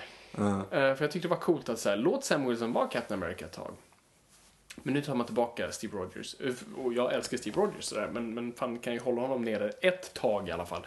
Men nu är han tillbaka som Captain America i en ny cool kostym. Så jag ska börja jag tror inte den har släppt sig. Jag har beställt den tidningen i alla fall, så att jag ska börja läsa den när den kommer. Så att det är stort sett så där. Så är det. Det är den storyn. Ska vi snacka film? Det tycker jag vi gör. Wow! Jag har inte sett en av de här filmerna. Du har inte sett en av dem? Nej. Va? Den med motorcykelhjälmen har inte jag sett. Jag tror du mer. Jag har inte sett en av filmerna. Jag är inte så bra på svenska idag. Jag har sett tre av de här filmerna. Fast det är nog jag som är dålig. För du skulle ju egentligen då säga, jag har inte sett någon av de här filmerna. Fast jag har ju sett. Ja, jag vet. Du har, men jag trodde du menade att du inte hade sett någon av filmerna. Sa, jag har inte sett det är dålig svenska med också. Jag har inte sett en av de här filmerna. Nej. Det är fel, fast det är ju fult, men det är inte fel. Nej. Jag har sett alla förutom en av de här filmerna. Nej, vänta, så kan man inte heller säga. Jag har sett alla de här. Jag har sett de flesta av de här filmerna förutom... Nej, fan, jag kan inte. Skitsamma, du förstår vad jag menar. Den filmen med den fula motorcykelhjälmen har inte jag sett. Yes, vi kommer till den. Men Captain America har en ganska lång så här filmisk historia. Det börjar på 40-talet med såna här serials. Som vi har pratat om Batman hade, alltså innan Batman 66, och som Superman också hade. Så att då man, du vet, så här, korta matinéer som gick på bio. Där man liksom, det var ett litet äventyr, en cliffhanger, och sen så började det riktiga filmen. Så Captain America hade sånt. Så Timely tänkte jag, men det här är skitbra. Någon vill göra, för det var ett litet filmbolag som ville göra såna series. Och de tänkte, men skitbra, fan ta rättigheterna. Vi behöver inte ha en spänn av det här. Det är kul att ni bara gör det. Good for you guys. Gick sig sådär för att de kallade inte Captain America för Steve Rogers. Han hette inte en Steve Rogers, hans backstory var inte densamma. Snubben hade inte en sköld. Han bara hade en pistol och sköt människor. Utklädd till en flagga liksom. Ja, exakt. Flagman! Flagman! Dräkten var hyfsat liksom lik. Men det var ingenting som liknade, alltså, karaktäristiska bitar av vad Captain America var. Så att det gick sig sådär. Och efter det var det ganska lågt några decennier. För det var inte så att på 70-talet att man gjorde den här tv-filmen då, som du syftar på då, där Captain America hade en motorcykelhjälm, åkte motorcykel, hans sköld var transparent. En sån här kravallsköld. Ja, och det gjordes två dessutom, ska vi komma ihåg. Det var en uppföljare som gjorde samma år, så att... Spör han på såna här Vietnam-demonstranter då? Hippies. Ja, precis. Man kör över dem med motorcykeln, absolut. För det är ju såna här kravallsköldar, de är ju genomskinliga för att man ska se vem man slår med i huvudet liksom, med batongen. Ja, just det, exakt. Ja. Så, exakt så. Nej, så var det inte. Så den filmen gjordes, men sen var det inte förrän 1990. Efter mycket om och men, man gjorde en... man skulle göra en långfilm. Ett ungt företag gjorde det typ såldes. Gick sådär. Stan Lee hoppade in som exekutivproducent. De förlorade ännu mer pengar. Och helt plötsligt, för att det skulle vara liksom en långfilm, det skulle vara tydligen skitbra manus, så blev det en så här Roger Corman-esk skit B-film. Vi såg den precis. Vi kollade på den. Sög. Holy shit. Fy fan vad dålig den var. Jag vet inte hur mycket den italienska staten sköt in med pengar, men... Det måste ju vara någonting sånt. För alltså, alla nazister är helt plötsligt italienare. Ja. De är ju inte fascister. Nej, de är nazister och de pratar italienska. Och den utspelar sig typ i Italien. Alltså, allting Red Skull är italienare. Ja. Alltså, gör det. The American. Captain America. Det finns väldigt... Alltså, se den. Den finns på YouTube. Hela finns på YouTube faktiskt. Det är jättekul. Sök bara Captain America 1990, så lär du hitta en. Storyn är ganska lik, typ den börjar med, eller inte, det är inte likt i början, du vet, man ser typ en italiensk familj där de typ tar en pojke för han är smart. Ja, just det. Och så ska de göra experiment på den här pojken, men en av de doktorerna säger nej och flyr ut genom ett fönster. För att de ska experimentera på pojken. Och sen drar de till USA och säger i stort, vi ska göra samma experiment som de gjorde i Italien. Fast de var nazister.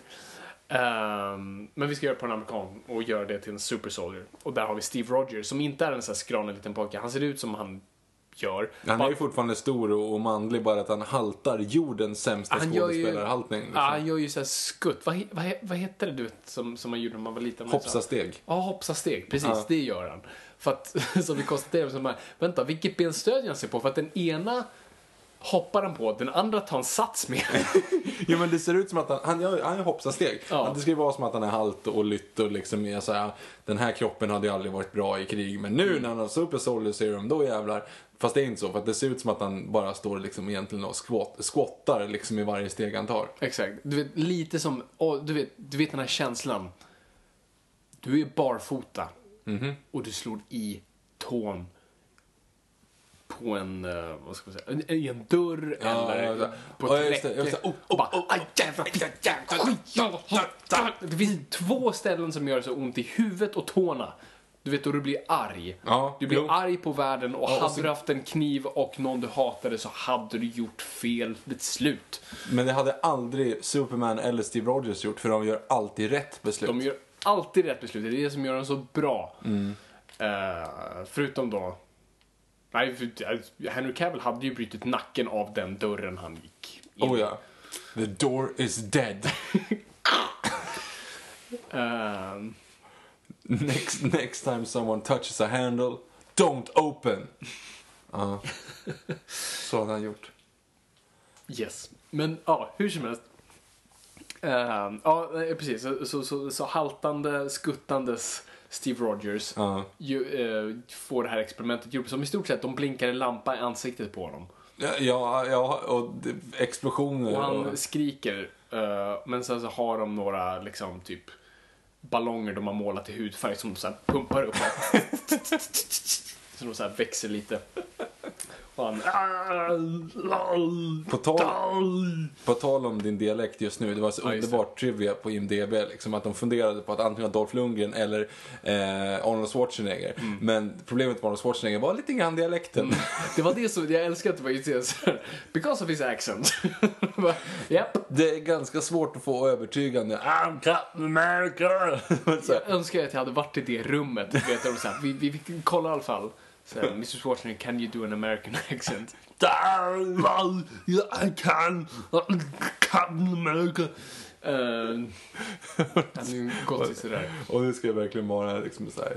Damn you Germans. Det hade inte funkat. Ja, precis. Alltså, damn, jag säger damn you hide. Bara, shit, han låter fan nazist när han säger det till mig. Okej, skit i det. Tack, vi slänger österrikaren. Ja, och så skickar min... Ivan Drago istället där. För han gjorde ju Punisher. Han gjorde ju en annan. Ja, jo, men exakt. Så att, han var upptagen lite med andra grejer. Så att, då gick de till den här killen som vi kollar hans IMDb. Och han är den här klassiska så här, han var med i typ alla de här, så här vad heter de? Law and Order. Och, ja. Och han var ju typ alltså rapist number 2. Du vet, snubben som alltid är den här, du vet, han begick ett brott, men han var inte huvudmördaren. Liksom. Så antingen är han mördaren eller sen, du vet, joggaren som upptäcker liket. Så att, något av. Och sen man också med ett avsnitt av 24. Och det tycker jag var en rolig observation du gjorde. Ja, som 24 utspelar sig under just 24 timmar. Är man bara med en timme under det dygnet, det är fan, då är det inte med mycket alltså. Nej, exakt. Då är det inte en återkommande karaktär. Så snubben har inte gjort så mycket, stackaren. Nej. Och han är inte så bra som Captain America. Nej, han är riktigt. Och stackars dålig. Den där dräkten alltså. Ja. Som är bara egentligen en kondom. Ja. Det är bara, alltså den ser nästan sminkad ut. Alltså den är så gummig. Så att det är helt otroligt. Det finns ingen funktion. De försöker så här skämta bort det. För de har den här generalen som absolut är italienare. Men försöker ha en så här sydamerikansk accent.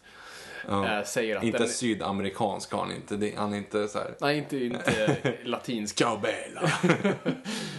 Kunde lika gärna varit. Nej, precis. Som, alltså, han är en Dallas-snubbe. Och han säger till honom att den är fireproof. Och... han går in i en gran och det blir ett hål. Ja, exakt. Den har ingen funktion whatsoever. Jag gillar att när han ska hoppa ut i flygplanet så är hans sköld, har en sån här kamouflageöverdrag på den. Men inte över hans illröda handskar. Och sen hoppar han ut ur typ, vad ska man säga, ett träbiten som ska vara ett flygplan. För vi ser aldrig några där extern shot från flygplanet.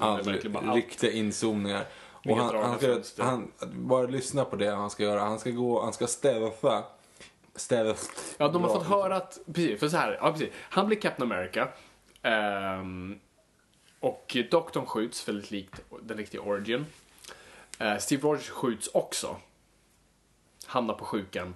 Den här italienska sydamerikanska generalen säger till doktorn, well, we got info of atomic bomb. We're gonna to get off in 5 days. We need him now. Och doktorn säger, well, he's lucky to even survive the operation. He won't walk for weeks. Och då ställer sig Steve Rogers upp och bara säger, where do I go? Och då skickas han då för att, i stort sett som du säger, stealtha. Han ska hitta den här bomben. Han ska lista ut vart bomben ska smälla inom 5 dagar. Han kommer utklädd till en jävla clown och bara spöa på folk i typ deras absolut största näste. Förutom att de är fastbunden vid en bomb och skickas ut för att spränga Vita huset. Alltså, det är ingen idé ens förklara. Titta på filmen istället. Kolla, den finns på YouTube. Men det roliga är att Captain America typ 3 gånger, vilket är jättekonstigt. Och 2 gångerna suger den. Ja. Han misslyckas första uppdraget. För det är då liksom, han misslyckas med bomben, landar i snön, fryses ner. Andra gången vaknar han upp. blir beskjuten av massa andra, snor en bil, spöar upp han som kör bilen. Ja, precis. Och sen alltså den här typen, ja, och sen i sista scenen då är han ju liksom, då ska han spöa Red Skull och ligger det sen med sin kärleksintresses barn. Ja. Som då är 30 år, men ändå, det är fortfarande creepy. Ja. Ja, den suger i alla fall. Så att den var riktigt dålig. Det går inte att prata. Den gick sig sådär, den fick inte gå upp på bio, för ingen ville se den. Den gick typ ut på video, hade såhär limiterad såhär biorunda. Och hade, nej, det var bara hemskt. Men sen så började de ju att pumpa ut lite grann Marvels Cinematic Universe. Yes, för Captain America var en av de få som Marvel faktiskt hade rättigheterna till. Så det hade gått bra för Iron Man, inte så bra för eller för Incredible Hulk, men vi glömmer den. Folk glömmer att faktiskt Marvel har floppat tidigare. Men Incredible Hulk. Men det är ju samma sak, alltså deras Incredible Hulk, de gjorde ju deras första var Iron Man, andra var Incredible Hulk och trean var Thor, eller hur? Visst var det så? Ja. Så att man drog till DCs motsvarande.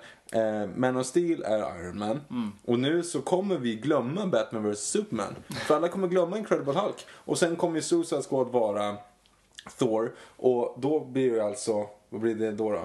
Vilken är det som är nästa? Nej, Wonder Woman. Wonder Woman kommer ju bli Captain America. Och de är ju ganska lika så att... Eller det kommer ju bli jättebra där. Det löser sig. Wonder Woman kommer bli en bra film. Jag hoppas, jag har så höga förhoppningar på någon med filmen. Jag vill se. Hey, I'm Ryan Reynolds. At Mint Mobile, we like to do the opposite of what Big Wireless does. They charge you a lot, we charge you a little. So naturally, when they announced they'd be raising their prices due to inflation, we decided to deflate our prices due to not hating you. That's right. We're cutting the price of Mint Unlimited from $30 a month to just $15 a month. Give it a try at mintmobile.com/switch. $45 up front for 3 months plus taxes and fees. Promo rate for new customers for limited time. Unlimited more than 40 gigabytes per month slows. Full terms at mintmobile.com. I'm Sandra, and I'm just the professional your small business was looking for. But you didn't hire me because you didn't use LinkedIn Jobs. LinkedIn has professionals you can't find anywhere else, including those who aren't actively looking for a new job but might be open to the perfect role, like me. In a given month, over 70% of LinkedIn users don't visit other leading job sites. So if you're not looking on LinkedIn, you'll miss out on great candidates like Sandra. Start hiring professionals like a professional. Post your free job on linkedin.com/achieve today. Hey, it's Danny Pellegrino from Everything Iconic. Ready to upgrade your style game without blowing your budget? Check out Quince. They've got all the good stuff, shirts and polos, activewear and fine leather goods, all at 50 to 80% less than other high-end brands. And the best part? They're all about safe, ethical, and responsible manufacturing. Get that luxury vibe without the luxury price tag.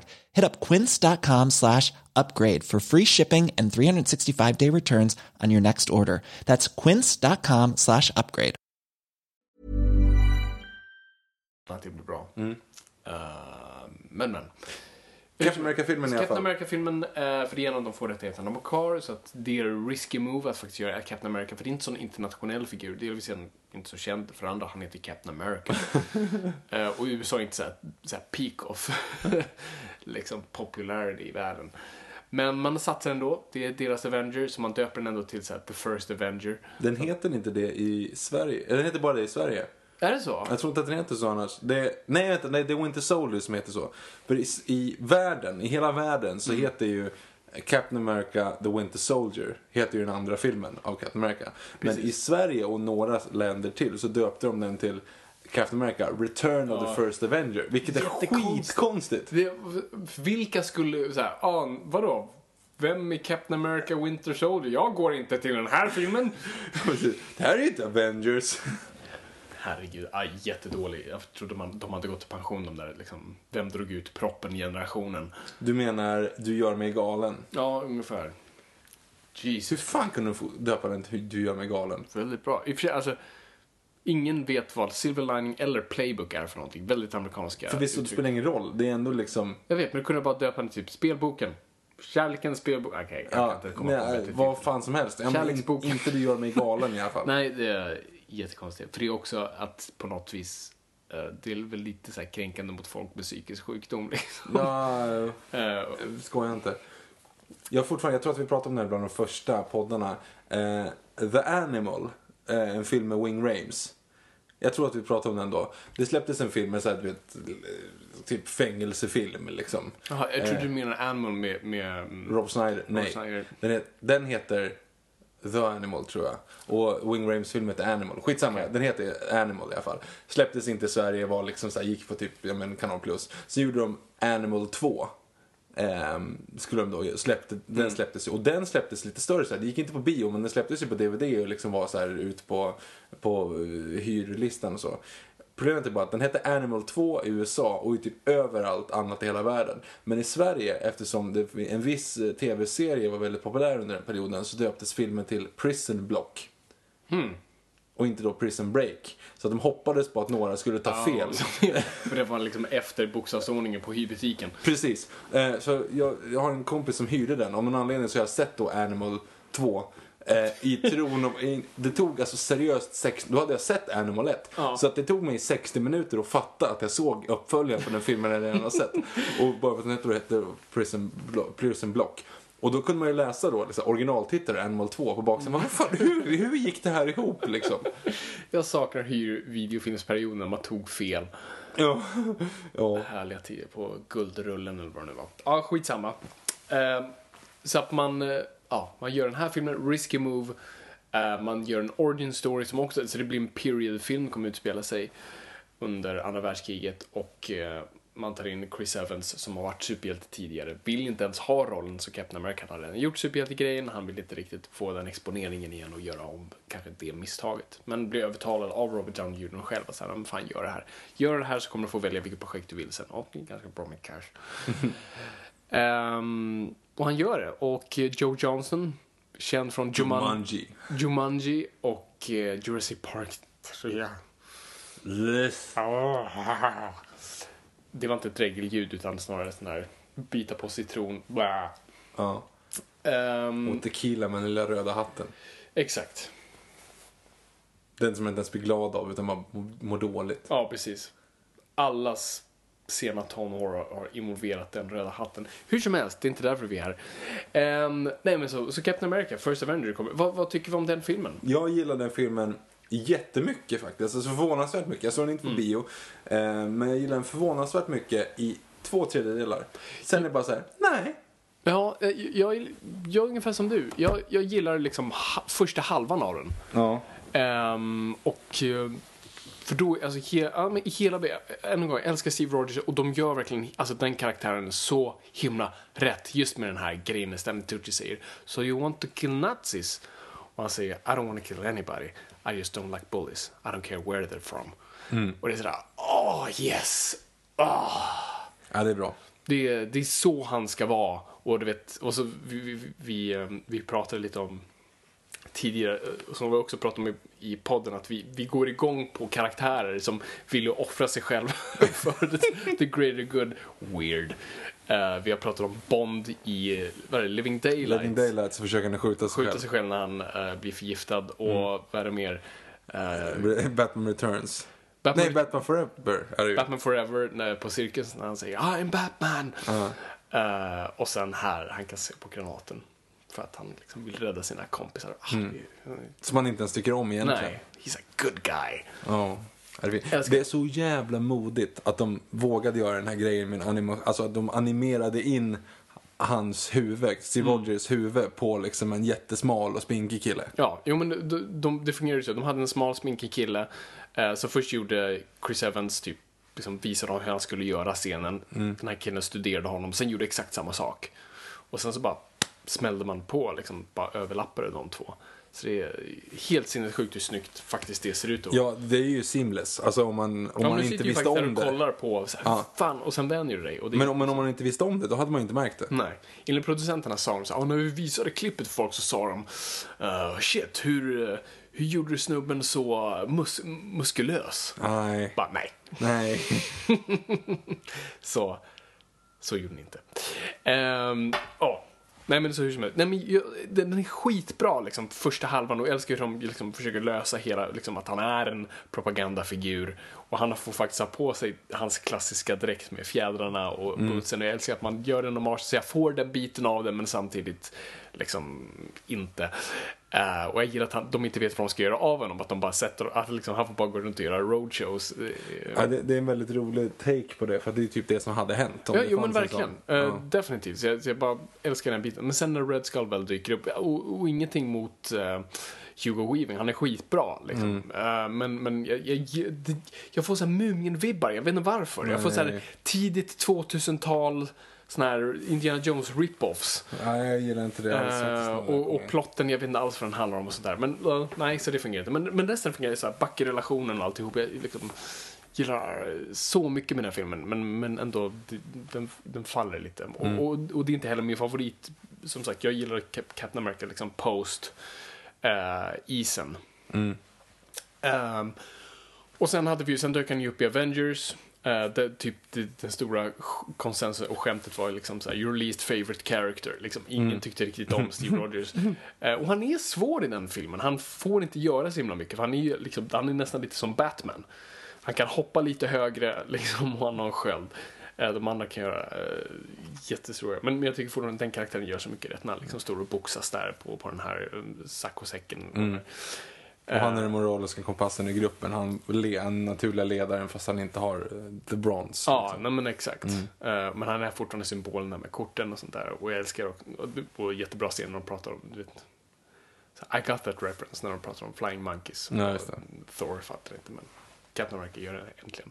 Men de gör inte honom liksom så här korkad liksom så här, vad är en dator? Utan han liksom, han är en människa, han kan lära sig. Och sen blir det inte förrän 2014 då Captain America Winter Soldier kommer. Och skoja inte om jag var taggad på den här filmen när det stod Winter Soldier. Som är en av de bästa filmerna i Marvel Cinematic Universe, tycker jag. Jag tycker det är den bästa. Jag kan inte komma på en bättre. Nej, det är den bästa. Den är trogen till serien. Kul. 2, skitbra film i sig liksom, bara som en bara individuell film. Jag tycker den står bäst på sina egna knän, för den har du hade inte behövt se de andra filmerna. Det kanske är lite Avengers, men alltså annars tycker jag att den filmen står så mycket bättre på sina egna ben, för det gör inte Thor The Dark World. Nej, gud. Och sådana där grejer, utan den står så mycket bra själv. Och en gång så här, jättebra hur man porträtterar Captain America. En av de bästa scenerna är, du vet, när de har tagit en bil och Black Widow har sina fötter liksom uppe och liksom, feet off the dashboard, we're just borrowing it. Jag älskar det, han ska lämna tillbaka bilen trots att han tog den. Så att bara sådär. Men jag tycker, det är ju typ en spionthriller liksom. Jo, men det blir, de gjorde ju inte en sån här, paranoid spionthriller, government rädsla. Och det är helt rätt. Och än en gång där handlar det om liksom, att Steve Rogers är en symbol och han jobbar för Shield som är liksom del av staten, och vad händer när det går fel? Det är helt plötsligt Hydra, och då liksom måste han gå ifrån det. Skitbra. Jag gillar den också. Älskar det. Och sen dök han ju upp i Avengers Age of Ultron. Där tycker jag han är typ det bästa i filmen. Där tyckte de fick honom rätt någonstans. Ja. Jo, jag är med. Jag är inget jättefan av Age of Ultron. Nej, inte jag heller. Jag har lite svårt för den här. Så att, jag tycker han på något vis får mest att göra någonstans. Och det är liksom, egentligen så är Hawkeye som mest att göra i den filmen, men det är ju en annan femma. Nej, det får han inte alls det. Han får en fru. Ja, okej, men de menar att de får han får ingenting att göra i den. Okej, de försöker lägga fokus på honom i alla fall. Ja. Men det kanske inte det kanske inte mer att göra. Men vad tror vi nu då? Eller vi kanske ska bespara det till nästa avsnitt. Vi ska spara lite, men det är i alla fall hoppas. Vi kan ju prata om karaktären snarare i kontexten av Civil War. Men jag hoppas han bara är trogen till det han står för i serierna. Liksom, att han är för liksom, så här, frihet av liksom, kosta vad det kosta vill. Liksom. Jag tänker inte liksom, kompromissa någonstans.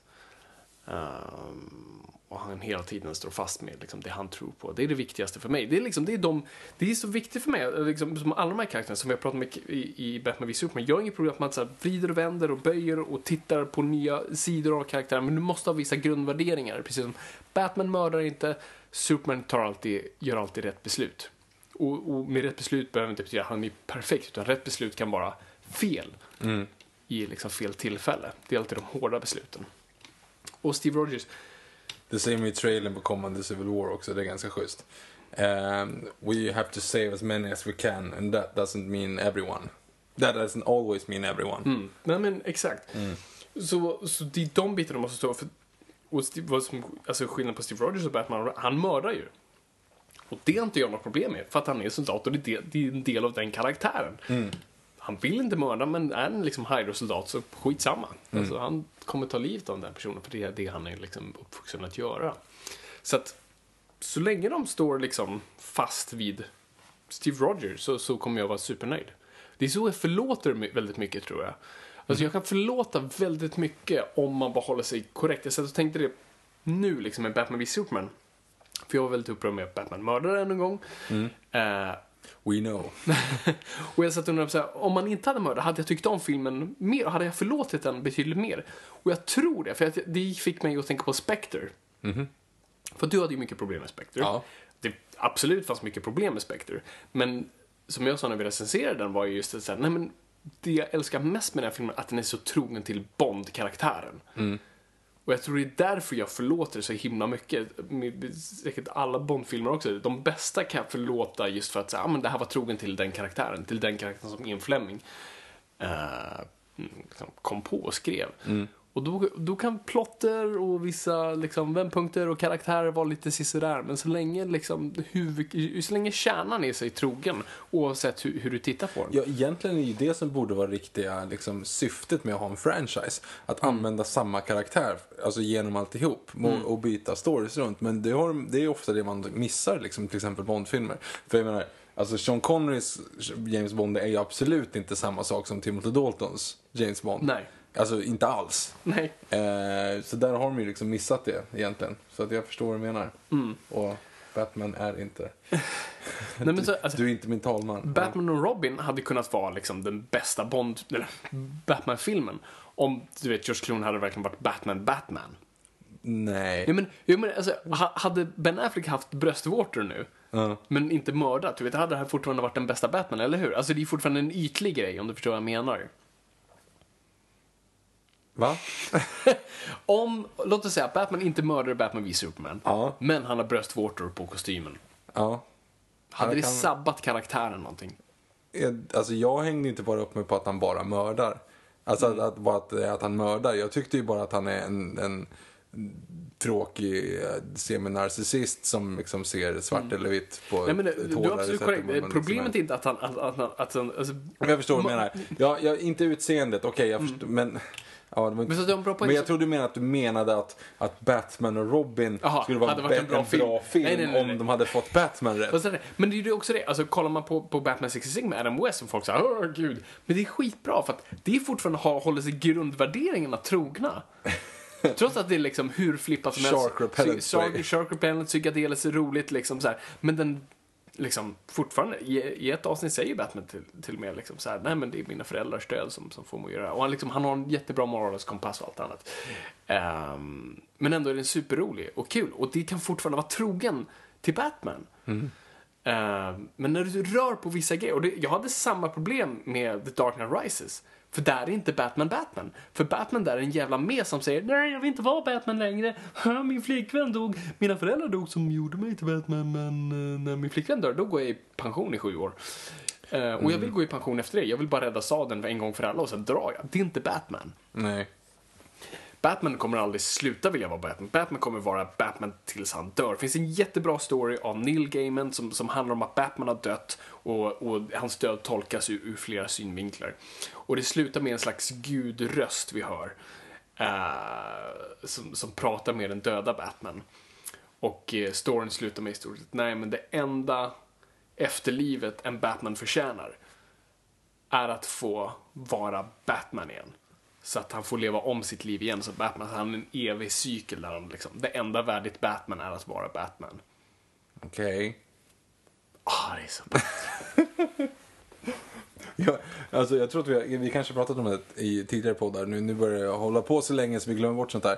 Men om take me through tidslinjen i Nolans universum. Yes. Han är Batman Begins, träffar Scarecrow och Qui-Gon Jinn, spöar Qui-Gon Jinn och Scarecrow. När han går upp efter att ha gjort det, träffar han Gordon, får Joker-kortet. Precis. Spöar Jokern, men då efter det det kan ju bara varit några veckor mellan Scarecrow och Joker egentligen då.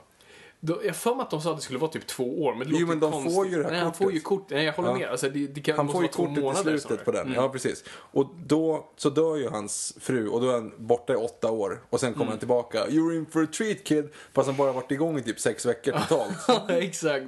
Vi minns honom. Han kan inte ha gjort så mycket. Det kan inte ha hänt någonting. Nej, det är det. Där. Batman har bara varit typ Batman 2 gånger. Alltså, det är det som stör mig lite med de filmerna. Alltså, jag älskar Dark Knight-trilogin. Och jag tycker en gång till kärnan Batman. Folk säger att de är inte trogen serierna, men jo, de är det. Alltså, en gång, de har bara tagit saker och liksom kollat på det på ett nytt sken. Liksom, visst, så där skapades inte Two-Face, men principen av Two-Face finns fortfarande där. Vad som gör den karaktären trogen, liksom dualiteter och kaoset, ambosfåning och allt annat. Så det är skittrogen serier, men det är inte taget direkt från sidorna. Men du har fortfarande kärnorna där och allt annat. Förlåt, jag bara tänker på det är ju Batman Forever. När Tommy Lee Jones sitter i rättssalen. När de har den perfekta videobandet på det. Syra kastad i ansiktet. Han tar ett papper för. Först tar han ett papper för så han klarar sig. Och sen sitter Batman i rättssalen i kostymen. Och hoppar upp. Ja, det är så bra. Och allt är så bra filmat också. Ja, det är fantastiskt. Se, där fungerar det inte så bra. Och där är också det här. Ja, fan, då fick det rätt med Harvey Dents liksom origin. Men det är ingenting med karaktären. Nej, det är ingenting med karaktären att göra. Och men där gör Dark Knight rätt. Liksom, ja, fan, det är inte så det var i serierna, men det är fortfarande liksom korrekt i och med den karaktären. Och sen blir det då fel i Dark Knight Rises, för då är Batman en mes som inte vill vara Batman. Punkt slut. Shit, vad filosofiskt det blir här på slutet. Filosofiskt vill jag inte kalla det. Okay. Ja. Det här, jo, superhjältesfilosofi är en filosofi. Hur som helst, jag är glad så länge karaktärer är trogna till kärnor, till sina kärnor, vad de är, då fungerar det. För det är, liksom, det är därför de har fungerat i 75 plus år. Och sen kan vi kolla på vad som helst. Jag har inget problem om Captain America bröstvårtor i den här versionen. Eller, jag hoppas det. Eller en kjol, eller liksom kommer Bucky ta över, eller vad det nu är. Vi får se. Ska vi gå på frågor? Det gör vi.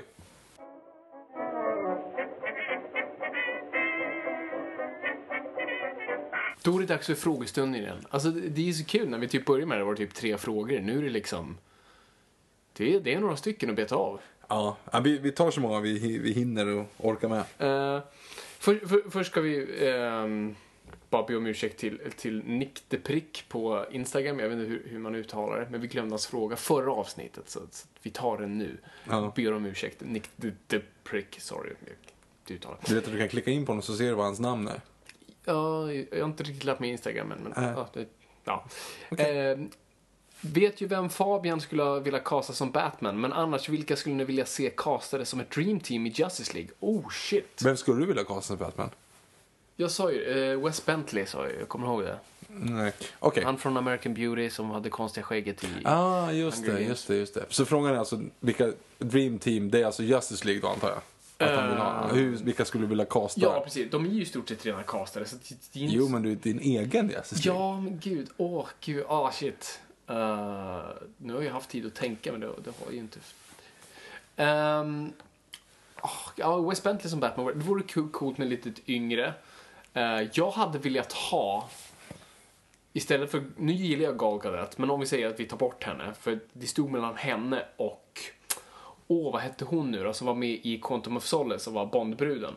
Olga Kurylenko. Ja, jävlar, var kom det ifrån? Hur kunde jag den? Oh, shit. Hon hade varit en grym Wonder Woman, tror jag. Jag gillar henne. Eller, men gud, nu är jag så dålig på namn. Men hon som var med i Deadpool och Haywire. Hon som... Ja, just det. Som är gammal wrestlare. Min topp och... Jaha, Ronda Rousey? Nej, inte Ronda Rousey, utan... Hon var ju med i Deadpool. Kommer hon i Deadpool? Den starka bruden. Ja, precis. Eller den starka bruden. Vilken starka brud? Ja, hon som slåss med där. Ja, precis. Jag trodde du menade flickvännen. Kärleksintresset. Nej. Gina Carano. Så heter det. Just det. Så. Ronda Rousey hade inte varit så dumt heller. Hon är blond. Det går inte. Jag kommer tillbaka till blonda. Färg i håret. Ja, precis. För det har lite problem. Jag tycker det ska bli skitkul att ha Ezra Miller som Flash. Men kom igen, vad är mina blonda medmänniskor? Jag vet, nu vet jag, det här kanske låter fel när vi ändå ska prata om så här diversitet i serietidningar, och här sitter jag och säger, vad är blonda någonstans? Vad är arierna? Vad är mina arier? Blåögda barn. Vad är de blåögda någonstans? Det är inte så jag menar. Utan liksom... Ja, det här är så fel att säga. Det här är de jag identifierar. Alla är vita. Jesus Christ. Så jag ska inte säga någonting. Men du sa ju precis att det inte spelar någon roll utseendet. Det handlar ju bara om grundvärderingarna. Ja, jo, jag vet. Men ibland, nu får du äta upp din hatt.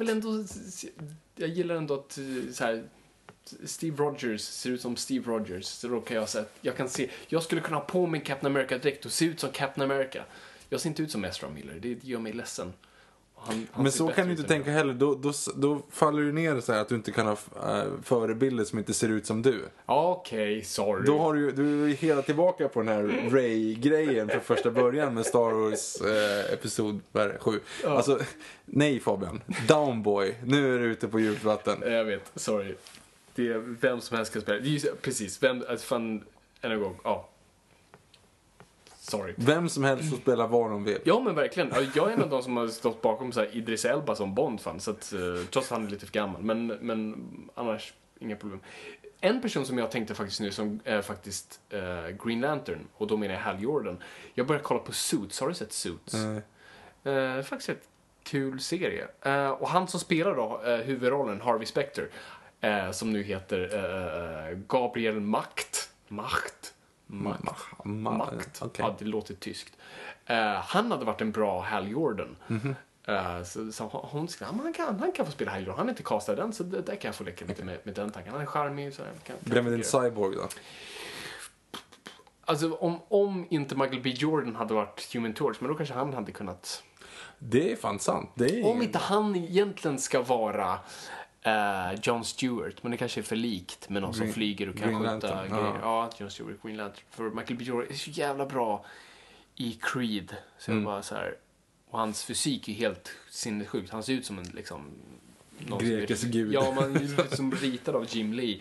Så att jag hade jättegärna velat ha honom i DC-hörnan. Ja. Så det är ditt dream team. Ja, jag tror det. Jag gillar ändå Henry Cavill som Superman, och jag tycker han gör bra jobb där. Så att, jag tycker det ska bli väldigt coolt att se Khal Drogo där och simma. Ja, jag vill höra vad är ditt dream team då? Jag tycker det var ett ganska bra dream team. Jag kan diversifiera mig lite grann då. Hur hade det sett ut om Sverige hade gjort Justice League? Jag kan inte amerikansk historia, jag kan bara svensk historia. Ja, men vadå, det vore kul. Okej, om vi skulle göra ett svenskt Justice League. Gjort. Ja. Okej. Ja. Vem skulle vilja ha, om du tänker liksom en Superman. Alltså det är ju lite tråkigt. Alexander Skarsgård är ju typ vår svenska Superman. Alexander Skarsgård? Ja, om du tänker liksom. Han är blond. Ja, det är väl typ Superman också. Han är ju... Men sluta gå på utseendet. Jag bara går på blå ögon. Oh, sorry. Men Superman kan du faktiskt inte rubba så mycket. Ja, men vem skulle annars vara? Vem ser ut som Superman? Alltså jag tycker att det är en Rolf Lassgård. Nej, men jag tycker det är en ganska bra Superman. Tycker du inte? Han ser lite ut, han är liksom vacker. Vacker, ståtlig, vältränad. Nej, okej. Jag hade velat ha honom som Superman. Okej. Och sen så ville jag ha liksom lite så här, vara en mörkare, lite så här coolare skådis som Batman, det typ Ola Rapace. Eller typ så här Fares är en cool Batman. Ja, det är sant. Det är bra casting. Och de två är ändå ganska internationella nu. Så det hade hypotetiskt kunnat gå in i en Batman vs Superman, en svensk liksom. Eller Stålmannen mot Läderlappen som hade hetat. Så typ så här Cyborg, Alexander Karim. Också lite internationell. Ja, alltså han som var Ragnar Vanheden. Nej, han var Charles-Ingvar i Jönsson Vanheden. Var han Vanheden? Yes. Sen ska jag ha någon som är från typ en annan planet. Vem? Jag tänkte på Green Lantern. Torsten Flink, Liam Norberg. Liam Norberg ser ut att vara från en annan planet. Torsten Flink hade varit en bra Batman. nej men Liam Norberg är ju en bra... Nu är jag dålig på svenska skådespelare. Sökarna. Han är lugn. Okej. Ja. Fortsätt. Och sen ska du ha en Aquaman. Och Aquaman... Skarsgård har varit grym som... Alltså den blonda liksom... Men sluta gå på utseendet. Jag går på... jag bara går. Han hade varit jättebra Aquaman. Fan, som... Ja. Som Arthur. Det hade varit... det är så här... Vem förknippar man med havet? Johannes Brost. Lite gammal. Ja, men han var ju med... Jag tänkte att han var mest med att han var med i Rederiet. Som Jokern. Ja, just det, som Jokern. Men han som spelar Uno, han kommer inte ens vad han heter. Peter Harrison skulle du kunna ha. Peter Harrison är en schysst Aquaman. Han var också med i Rederiet. Han tänkte väl bara. Bert-Åke Varg också med i Rederiet. Okej. Ja, men typ, jag vet inte. Jag vet inte vem som är liksom associerad med vatten i Sverige. Okay. Den är lite svår. Jag lämnar in en liten brasklapp på den. Wonder Woman däremot. Ja. Ja. Susanne Reuter. Ja, kanske inte. Det är ingen dum idé. Nej, jag hade varit för det. Jag bara funderar på så här, kommer du ihåg filmen Storm? Ja, jag kommer inte ihåg någon i den bara. Nej, jag var rösig, ganska badass i den. Men Sofia Helin, hon som är Saga Norén i Bron. Ja, jo faktiskt. Där har du en. Det är inte en dålig en. Blom det är dock, inte. Men slut. Sofia, ja men det är bra. Så då blir det Alexander Skarsgård, Fares, Sofia Helin, Alexander Karim och Johannes Brost. Ja, och Liam Norberg. Där har vi en perfekt Justice League, en svensk Justice League. Nice. Ge mig provision, SF. Vi går vidare. @SimonSwede på Twitter. Hey guys, 25% moms för bio. Utropstecken, frågetecken. Har vi ett vettigt pris idag? Dyrt / billigt för det man får. Vart ligger vi internationellt? Gud, vilken rolig fråga. Kul med sådana där grejer. Ja, det är ju bullshit med 25%. För all annan kultur ligger typ på runt 10, va? Om ens det. Mellan 5 och 10%. Jag tror att det finns typ 6 11,6 och sen typ 25. Jag tror inte att det finns någon sån. Nej, men eller 12%. Vi ligger bland de högsta i världen på både biljettpriser och beskatta liksom, film. Och jag förstår inte varför man gör det. För svensk film alltså, går på knäna. Vi producerar saker som ingen går och ser. Och det är dyrt att producera. Och folk går inte på bio. Folk i bästa fall köper 2 för 99 på Statoil. Så bara där, så filmbranschen går på knä som är. Och sen tänker man, men Blockbuster ska jag typ det. Jo, men fortfarande, alltså vi lever i en liksom Netflix och nedladdningsvärld fortfarande. Du måste locka folk till biograferna. Och vi har lyxen i Stockholm att kunna gå på IMAX och sådana där grejer. Men alltså, sen har vi alltså, resten av Sverige liksom. 7 miljoner som inte har den lyxen. Och helt plötsligt ska det vara så mycket dyrare att göra det. Jag tycker det är skandalöst, bullshit. Och det kommer inte gynna någon. Det kommer inte gynna mig som biogående. Det kommer vara en droppe i havet av liksom skattepengar alltså. Men det snack om att göra det här alltså.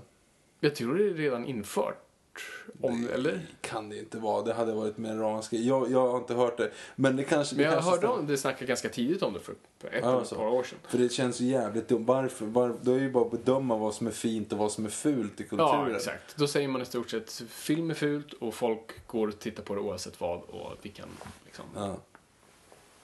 Eller så, varför ska man subventionera all annan konst i så fall? Det är jättekonstigt. Ja, nej, jag tycker det är bara jättekonstigt. Det är ännu en gång liksom alltså hur politik ser på kultur liksom. Att teater och opera det är fint och det är bara vi stockholmare som ändå bara njuter av det och det är jättekonstigt. Jag tycker låt vår film vara. Vad är Captain America när vi behöver honom? Captain Sweden. Det fanns faktiskt ett filmprojekt som gick i graven. Men det var tider det. Tack för den frågan, jätterolig. Vi går vidare tillbaks till Twitter helt enkelt. @Christoffer frågar: vilken sida skulle ni ställa er på? Tror ni bättre om denna än PVS? Jag tror han syftar på Civil War. Det tror jag också. Alltså jag tror så här: Batman vs Superman kommer ha mer liksom kött rent alltså djupmässigt, om du förstår vad jag menar. Trots att jag har svårt för den så har den liksom, som jag pratade om i vår recension, om ni inte har lyssnat, gå tillbaka och lyssna ett avsnitt. Den har väldigt intressanta teologiska diskussioner, väldigt intressanta moraliska diskussioner och, liksom, och vänder ut och in på liksom hjältekonceptet. Men Satan var deppig i den här på ett dåligt sätt. Och Satan var det liksom, vad det fuckar med karaktärerna. Så jag tror jag kommer sätta mig och se Civil War och bara, ah shit, här gör vi Captain America rätt, här gör vi Iron Man rätt, här gör vi Ant-Man rätt, här gör vi liksom alla rätt, Black Panther och allt det där. Och jag tror det kommer vara clash av ideologier, inte clash av missförstånd och okunskap. Ja, det är den största problemet, alltså, ska jag säga. Nej, men, och det jag tänkte säga, tillbaka till Batman mördar, det är mitt största problem är inte just att säga, ah, Batman mördar, blö, utan det som, alltså, det är del av någonting större. För anledningen varför Batman mördar den här filmen är för att han är korkad. Han har ingen större lösning på problemet än att bara peppra sönder med maskingevär eller köra över en jävla truck med någonting. Mm. Det är inte min Batman. Batman är smart. Han är liksom kalkylerande supergeni som bara, okej, det finns 500 sätt för mig att disarmera den här personen, eller liksom 200 sätt att liksom rämma den här bilen utan att döda någon. Alltså du vet, han kan göra det. Så att han mördar inte bara, han mördar inte, vilket är fel och dumt, men liksom, det gör honom korkad. Och han är korkad i den filmen för också att han inte gör sin research med Clark eller Superman, liksom, att han bara liksom, du dödar allihopa, jag tänker inte, och du dödar alla på i parlamentet, utan att titta på nyheten där de sa att Superman gjorde inte det här. Sådana grejer. Så jag tror tyvärr att Civil War kommer vara bättre. Eller tyvärr, jag vill att alla ska vara bra och jag hatar den här Marvel DC clashen. Jag tror på Suicide Squad. Jag hoppas verkligen på Suicide Squad. Alltså, de kommer fråga oss om trailern, så vi kommer okay. på det. Ja, men ja, jag tror Civil War kommer vara bättre som film. Men jag utav ren underhållningsvärde, om man säger så.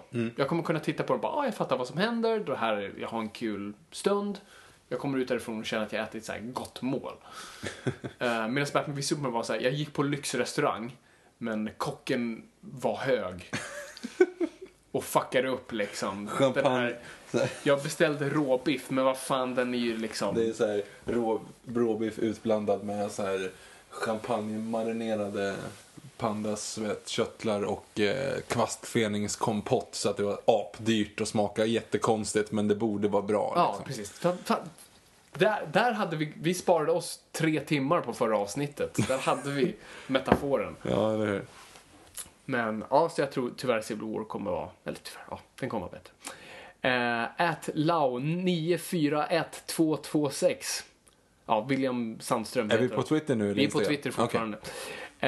Vad tycker du om nya Suicide Squad-trailern? Yay! Ja, men det var bra. Det är skitbra. Vi såg mer Batman. Och Batman så här dyker. Ja, jag älskar den. Jag tycker dock den förra trailern var bättre. Den var absolut bättre. Men den här var, det här var egentligen samma trailer liksom, med annan låt och lite andra liksom, versioner och klipp. Men jag gillar verkligen hur det ser ut än så länge. Och Batman och Joker verkar. Jag blir mer och mer glad över Joker, trots att han ser ut som fan.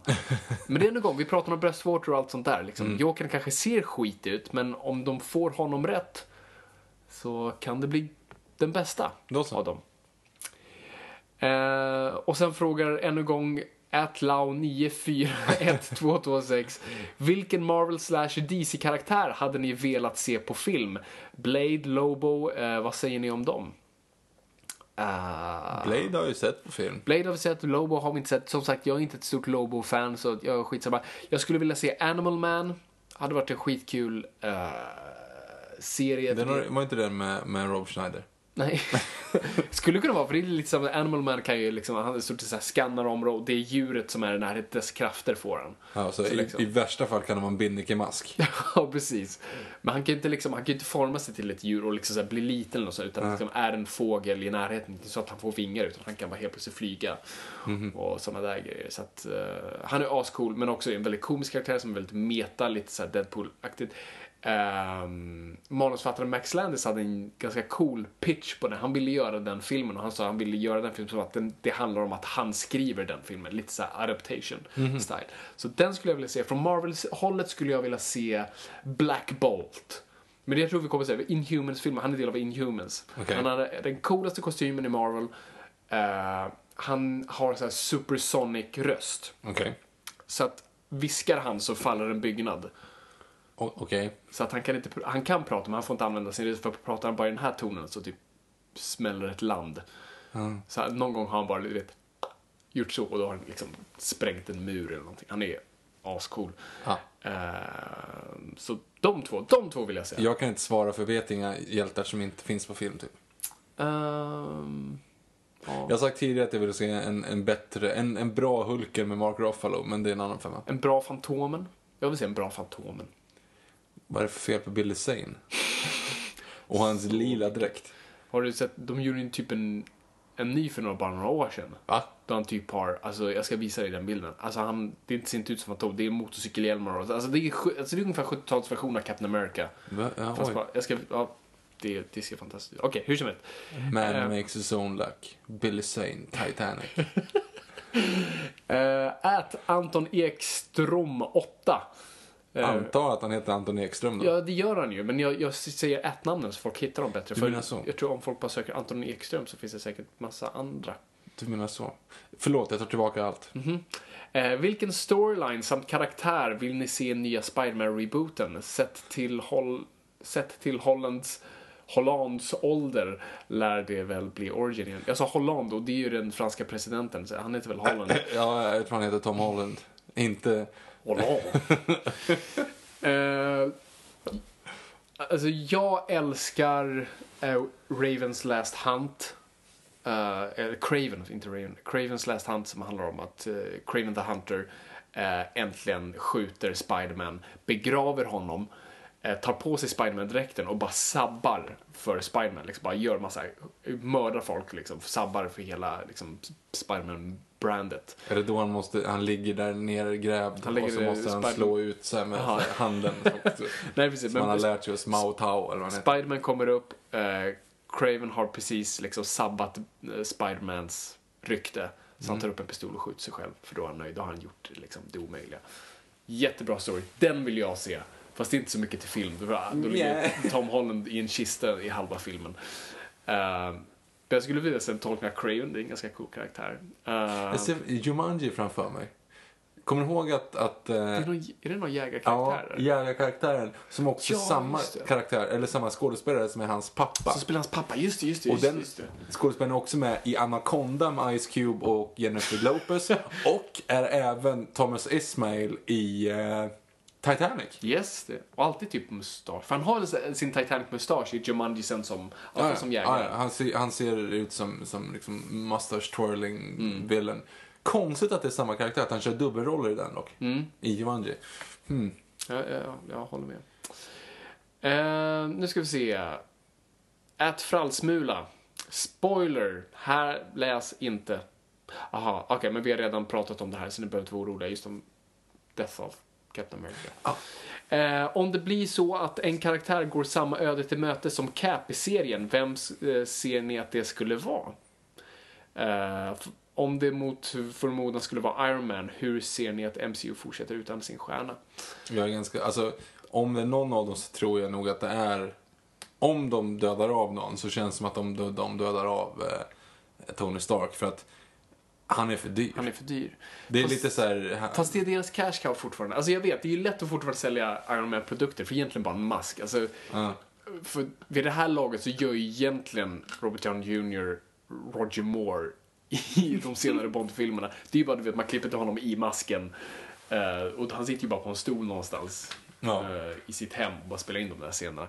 Så att det är ju lätt att byta ut honom. Men ja, jag tror inte att de dödar... Jag tror inte de dödar någon. De kommer vilja ha kvar liksom, i alla fall Iron Man. Alltså jag hoppas att de dödar Cap. För det vore så ballsy. Och det skulle, för problemet med Marvel är att det inte är konsekvenser. Där är DC bättre, det finns alltid konsekvenser till det som händer. Men Marvel har aldrig, de som dör är ofta obetydligt sådana Quicksilver, men fan brydde sig. Man bara sörde sig på honom i hela filmen ändå. Det de var smarta med där var att de lurade ändå publiken och sa typ, men han har kontrakt för 3 filmer. Och det var bara en lögn. Jag förstår inte varför filmbolag hela tiden måste berätta sanningen. Alltså, det kan ju inte stämmas för att de lurade någon. Så att jag säger istället så här, Chris Evans kommer spela in nästa Avengers snart. Jag hoppas de dödar honom. Jag hoppas att Bucky tar över. Det vore en cool grej. Och sen kan typ Chris Evans komma tillbaka om 10 år. Ja, nej, vad fan ska han tillbaka för? Nu är du fastnat i det här superhjältegrejen. Det är ju jättejobbigt att folk kommer tillbaka. Det finns inga konsekvenser i universum i så fall. De som dör stannar döda. Okej. Stay dead. Dåligt översatt till stannar döda. Ät ordbilder. Tror ni att Civil War-filmen bryter trenden och gör en versus-film där en sida definitivt vinner och krossar motståndaren? Bra. Intressant. Fråga. Ja. Jag tänker dra parallell till filmen Troja. Viktors favoritfilm Troja med Brad Pitt och Diane Kruger. Ja, Diane Kruger framförallt. Jag vet faktiskt inte. Jag tänkte så här, men där vinner ju faktiskt en sida. De totalkrossar ju de andra. Ja. Och man har hållit på båda som du då sa i förra avsnittet. Mm. Nej, det är sant. Nej, när du säger det så är det inte speciellt många filmer där det är en versus. Så att säga, man ska hålla på det. Det är faktiskt en totalvinner. Jag tror inte det, för de måste ju typ döda alla på ena sidan i så fall. Alltså, det kanske är så att de håller på att slåss och de håller precis på att vinna. De är precis när de ska liksom... när Captain America ska slå sin sköld i halspulsådern på Tony Stark, så helt plötsligt kommer Red Skull och så har de byggt ett stort grått monster som kommer ut och slåss, och då måste de unitas och så blir de kompisar. Ja, alltså jag tror Marvel de har Disney bakom sig, de har leksaker att leverera och ingen mamma vill förklara varför Iron Mans huvud kan lossna. Så att det kommer inte vara hårda konsekvenser. Jag tror det kommer säkert bli en sån här why are we fighting? Du vet, det kommer det. Men jag hoppas att det är en individuell konsekvens, att liksom Cap antingen överlämnar sig själv eller dör. Så att jag hoppas att jag tror inte det kommer bli en total krossning i alla fall. Nej. När du säger så drar jag parallellen till första Pokémon-filmen. Kommer du ihåg den? Ja, just det, för då är det liksom så här. Why? Allting går ut. Pikachu är bara trött. Allting går ut på att det är liksom så här, illegal cockfighting. Alltså för det är egentligen det de gör. Ja, absolut. De fångar in djur och hetsar dem mot varandra. Exakt. Precis som man gjorde så här på Colosseum, fast man hetsade lejon på kristna istället. Alltså det är det de gör egentligen. Hela Pokémon-universumet går ut på... Liksom, de är avlade för krig. Alltså. Ja, de är liksom... Det är verkligen på den nivån. Och så helt plötsligt när djuren säger typ såhär, blir ledsna. De bara, varför gör vi det här egentligen? Bara, vad det är det allting går ut på. Ni avlar dem här för att slåss mot varandra. Och ni hetsar dem. Alltså det är liksom, det är ingenting som är bättre i det här än vad det är att hetsa två pitbulls och liksom satsa pengar på vem som sliter strupen av den andra. Det är ju lika hemskt. Jag fattar inte att vi liksom uppmanade oss att hålla på liksom och hetsa djur mot varandra. Det är ju jättehemskt. Jag vet, jag tänkte på det här om dagen faktiskt, just om så här, om Pikachu. Han är ju lite nu som Musse Pig. Han är ju blivit en symbol. Han är snurrig sprätt. Ja. Skillnaden är att det är liksom en Street Fighter. Det är inte liksom... Eller något sånt. Nej, det är ju så här, startar om hjärtat på folk. Liksom. Ja, exakt. Det är helt andra grejer som vår generation växte upp med liksom corporate symbols. Men ja. Vi fortsätter. Det var roligt. Berra 03. Om nu Supermannen är oförstörbar när han är på topp, hur kan han klippa håret, raka sig och så vidare? Vad tror ni att Supermans favoritkäk är? Oj, vad mycket. Jag störde mig faktiskt på den. Det säger mer om mig än om filmen. Jag störde mig på att han rakade sig. Att han kan odla skägg i Man of Steel. Ja, just det. Precis. Alltså med tanke på att när domen exploderar i Batman vs Superman och att det är liksom, hans hår det rör sig inte ens. Nej, precis, och ändå så har han lyckats raka hela sitt ansikte liksom, och att han gör det varje dag. I så gamla Silver Age tidningar så är det typ han håller upp en spegel och så med lasersynen så rakar han sig själv. För det är allt det där, när han har gått till frisören så går saxen av, du vet, sån där grejer. Så att han gör det, han är så här självgroomare. Men nu skulle ju Batman kunna göra. Nu vet vi att Batman rakar honom. För att han har den här lilla delen av kryptonitsplitet kvar. Så nu har han köpt honom en rakhyvel. Ja. Gillette, the best man can get. För det jag tror Gillette sponsrar. Ja, de gjorde det i första Man of Steel. Ja, just det, för det var hela kampanjen. Ja. How does he shave? Gillette, now with kryptonite. Jag vet inte vad hans favoritkäk är. Jag vet vad hans favoritfilm är. Supermans favoritfilm är To Kill a Mockingbird. Bara så ni vet. Jag vet att på en sån här Silver Age cover så här superäter en hamburgare för att inte kunna dö. Så att jag antar för att inte kunna dö? Ja, alltså, var det sponsrat av Donken eller? Ja, säkert. Det är intressant för att där har vi också en sak som man stör. Varför stör man sig på såna här saker? Det är inte det. Han borde ju för det första inte klara av matsmältningen för att han är från en annan planet och uppfylld på helt andra biologiska förutsättningar, så han borde inte ens kunna äta. Men han borde ju inte behöva gå på toa. Han behöver inte andas. Han behöver ju alltså inte äta heller. Så hypotetiskt så är han sin egen bränslekälla. Yes. För att om man åker ut i rymden, då du livnär alltså inte på syre. Då är inte det som får hans blod att pumpa runt. Nej, och alltså är det inte energi för att få hans kropp igång. Så alltså äter han inte. Han kan väl äta, bara att han behöver inte. Nej, men varför ska han äta i så fall? Det är gott.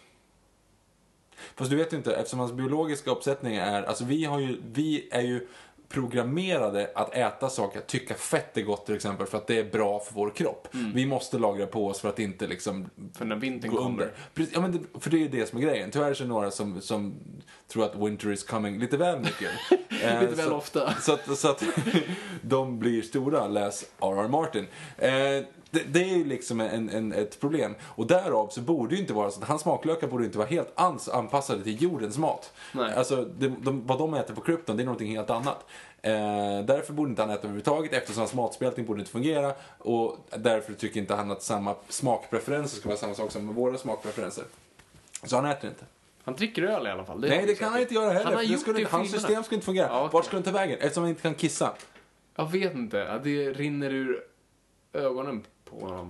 Alltså han borde inte ha mänskliga reaktioner på samma sätt. I och med därav att han är ute och Brandon Routh är ute och flyger typ i 40 år ute i rymden, inte 40 år men 4 år i alla fall, ute i rymden. Och han bör därför inte heller kunna vara andfådd till exempel, eftersom han inte andas in syre. Han andas inte, hans lungor borde inte fungera på samma sätt som en människa. Han borde inte andas in. Han är ju inte odödlig, han måste nog kunna. Vadå odöd? Vadå? Vad menar du?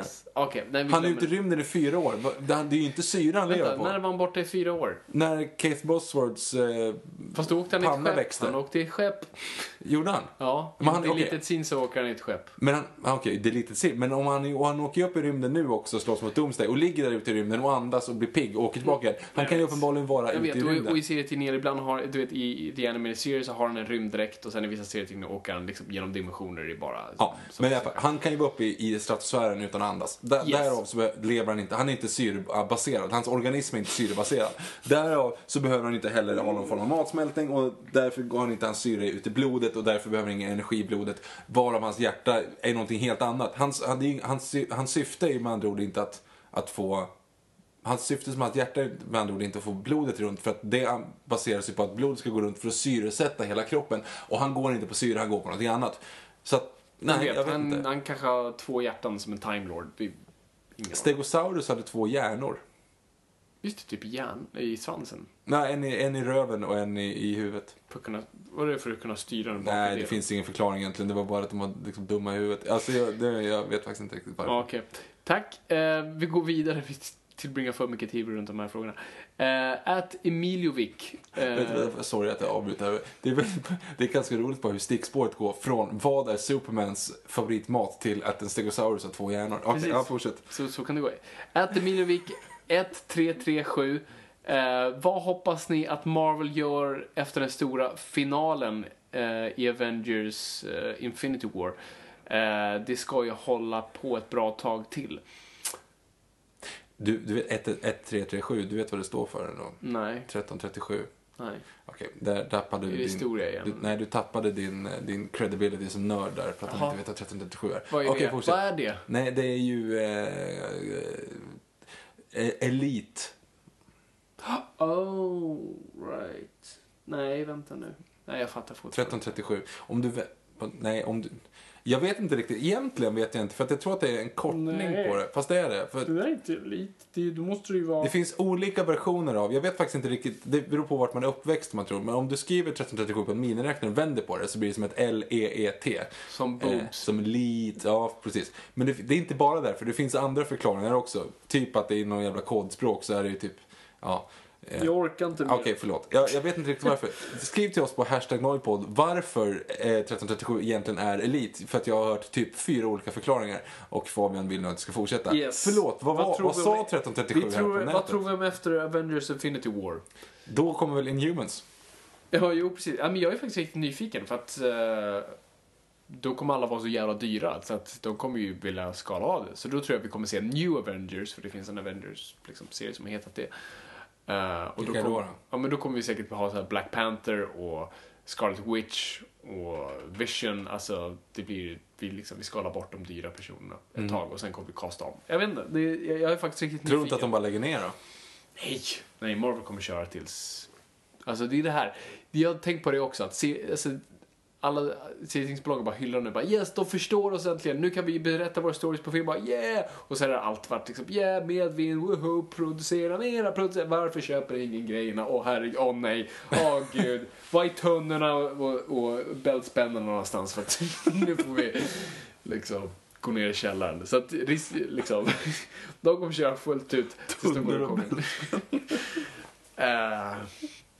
Jag vet inte, det ska bli jättekul att se vad de har förnulat ut. För de, tydligen Marvel har typ så här planerat till Phase 37. Alltså, så vi får se vad som händer. Samma igen, Emiliovic 1337, eller Elite, eller vad det här nu är. Vilka serietidningar vill ni helst se att DC gör till film i DCEU? Ja, jag tog upp det lite, att jag vill ha Animal Man Muse Story. Nästa Batman-film vore kul om de gjorde Corvals. Den vore kul, den har jag läst. Jag förstår vad du menar. För att det känns som vi börjar liksom så här, använda sönder de gamla klassiska skurkarna. Och det känns som, jag tror Corval skulle vara, folk inte känner så, vem är det? Utan det känns som en cool ny utmaning. Och det skulle passa den gamla Batman. För den storyn handlar ju så mycket om en Batman som tror han kan allt om sin omvärld, och sen så helt plötsligt visar sig folk. Så den skulle jag vilja se. Jag tror All Star Superman är lite för överkurs för att göra film, så det är lite svårt. Red Sun vore coolt, men det är lite konstigt. Här gör en Elseworlds nu. Men de gjorde ju det nu med Batman vs Superman. Det var jättekul. Tillbaka till... jag retweetade den. Men Max Landis tweetade just så här: tänk om Justice League del 2 visar sig att hela det här Justice League bara var The Crime Syndicate. Alltså den onda Justice League från Earth 3. Och så kommer det riktiga Justice League. Och så blir det fight. Och så visar det det här var bara fake Justice League. Det här var de onda. Det tyckte jag var kul. En rolig idé. Okej, sorry. Ja, det var roligt om man vet vad du precis sa. Så att... det vore kul. Nej, men en story. Jag skulle vilja säga Justice League är det Grant Morrisons Tower of Babel, tror jag det är. Då Ra's al Ghul får sina händer på Batmans väskor kring hur man tar ut Justice League. Det vore en cool story. Elite ännu en gång. Emiliovic frågar: rättigheterna till karaktären Moon Knight gick till Marvel för inte så länge sedan. Stackars Victor. Hur vill ni se att han integreras till MCU?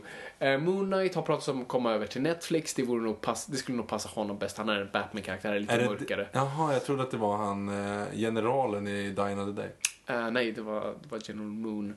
Nej, Sun Moon.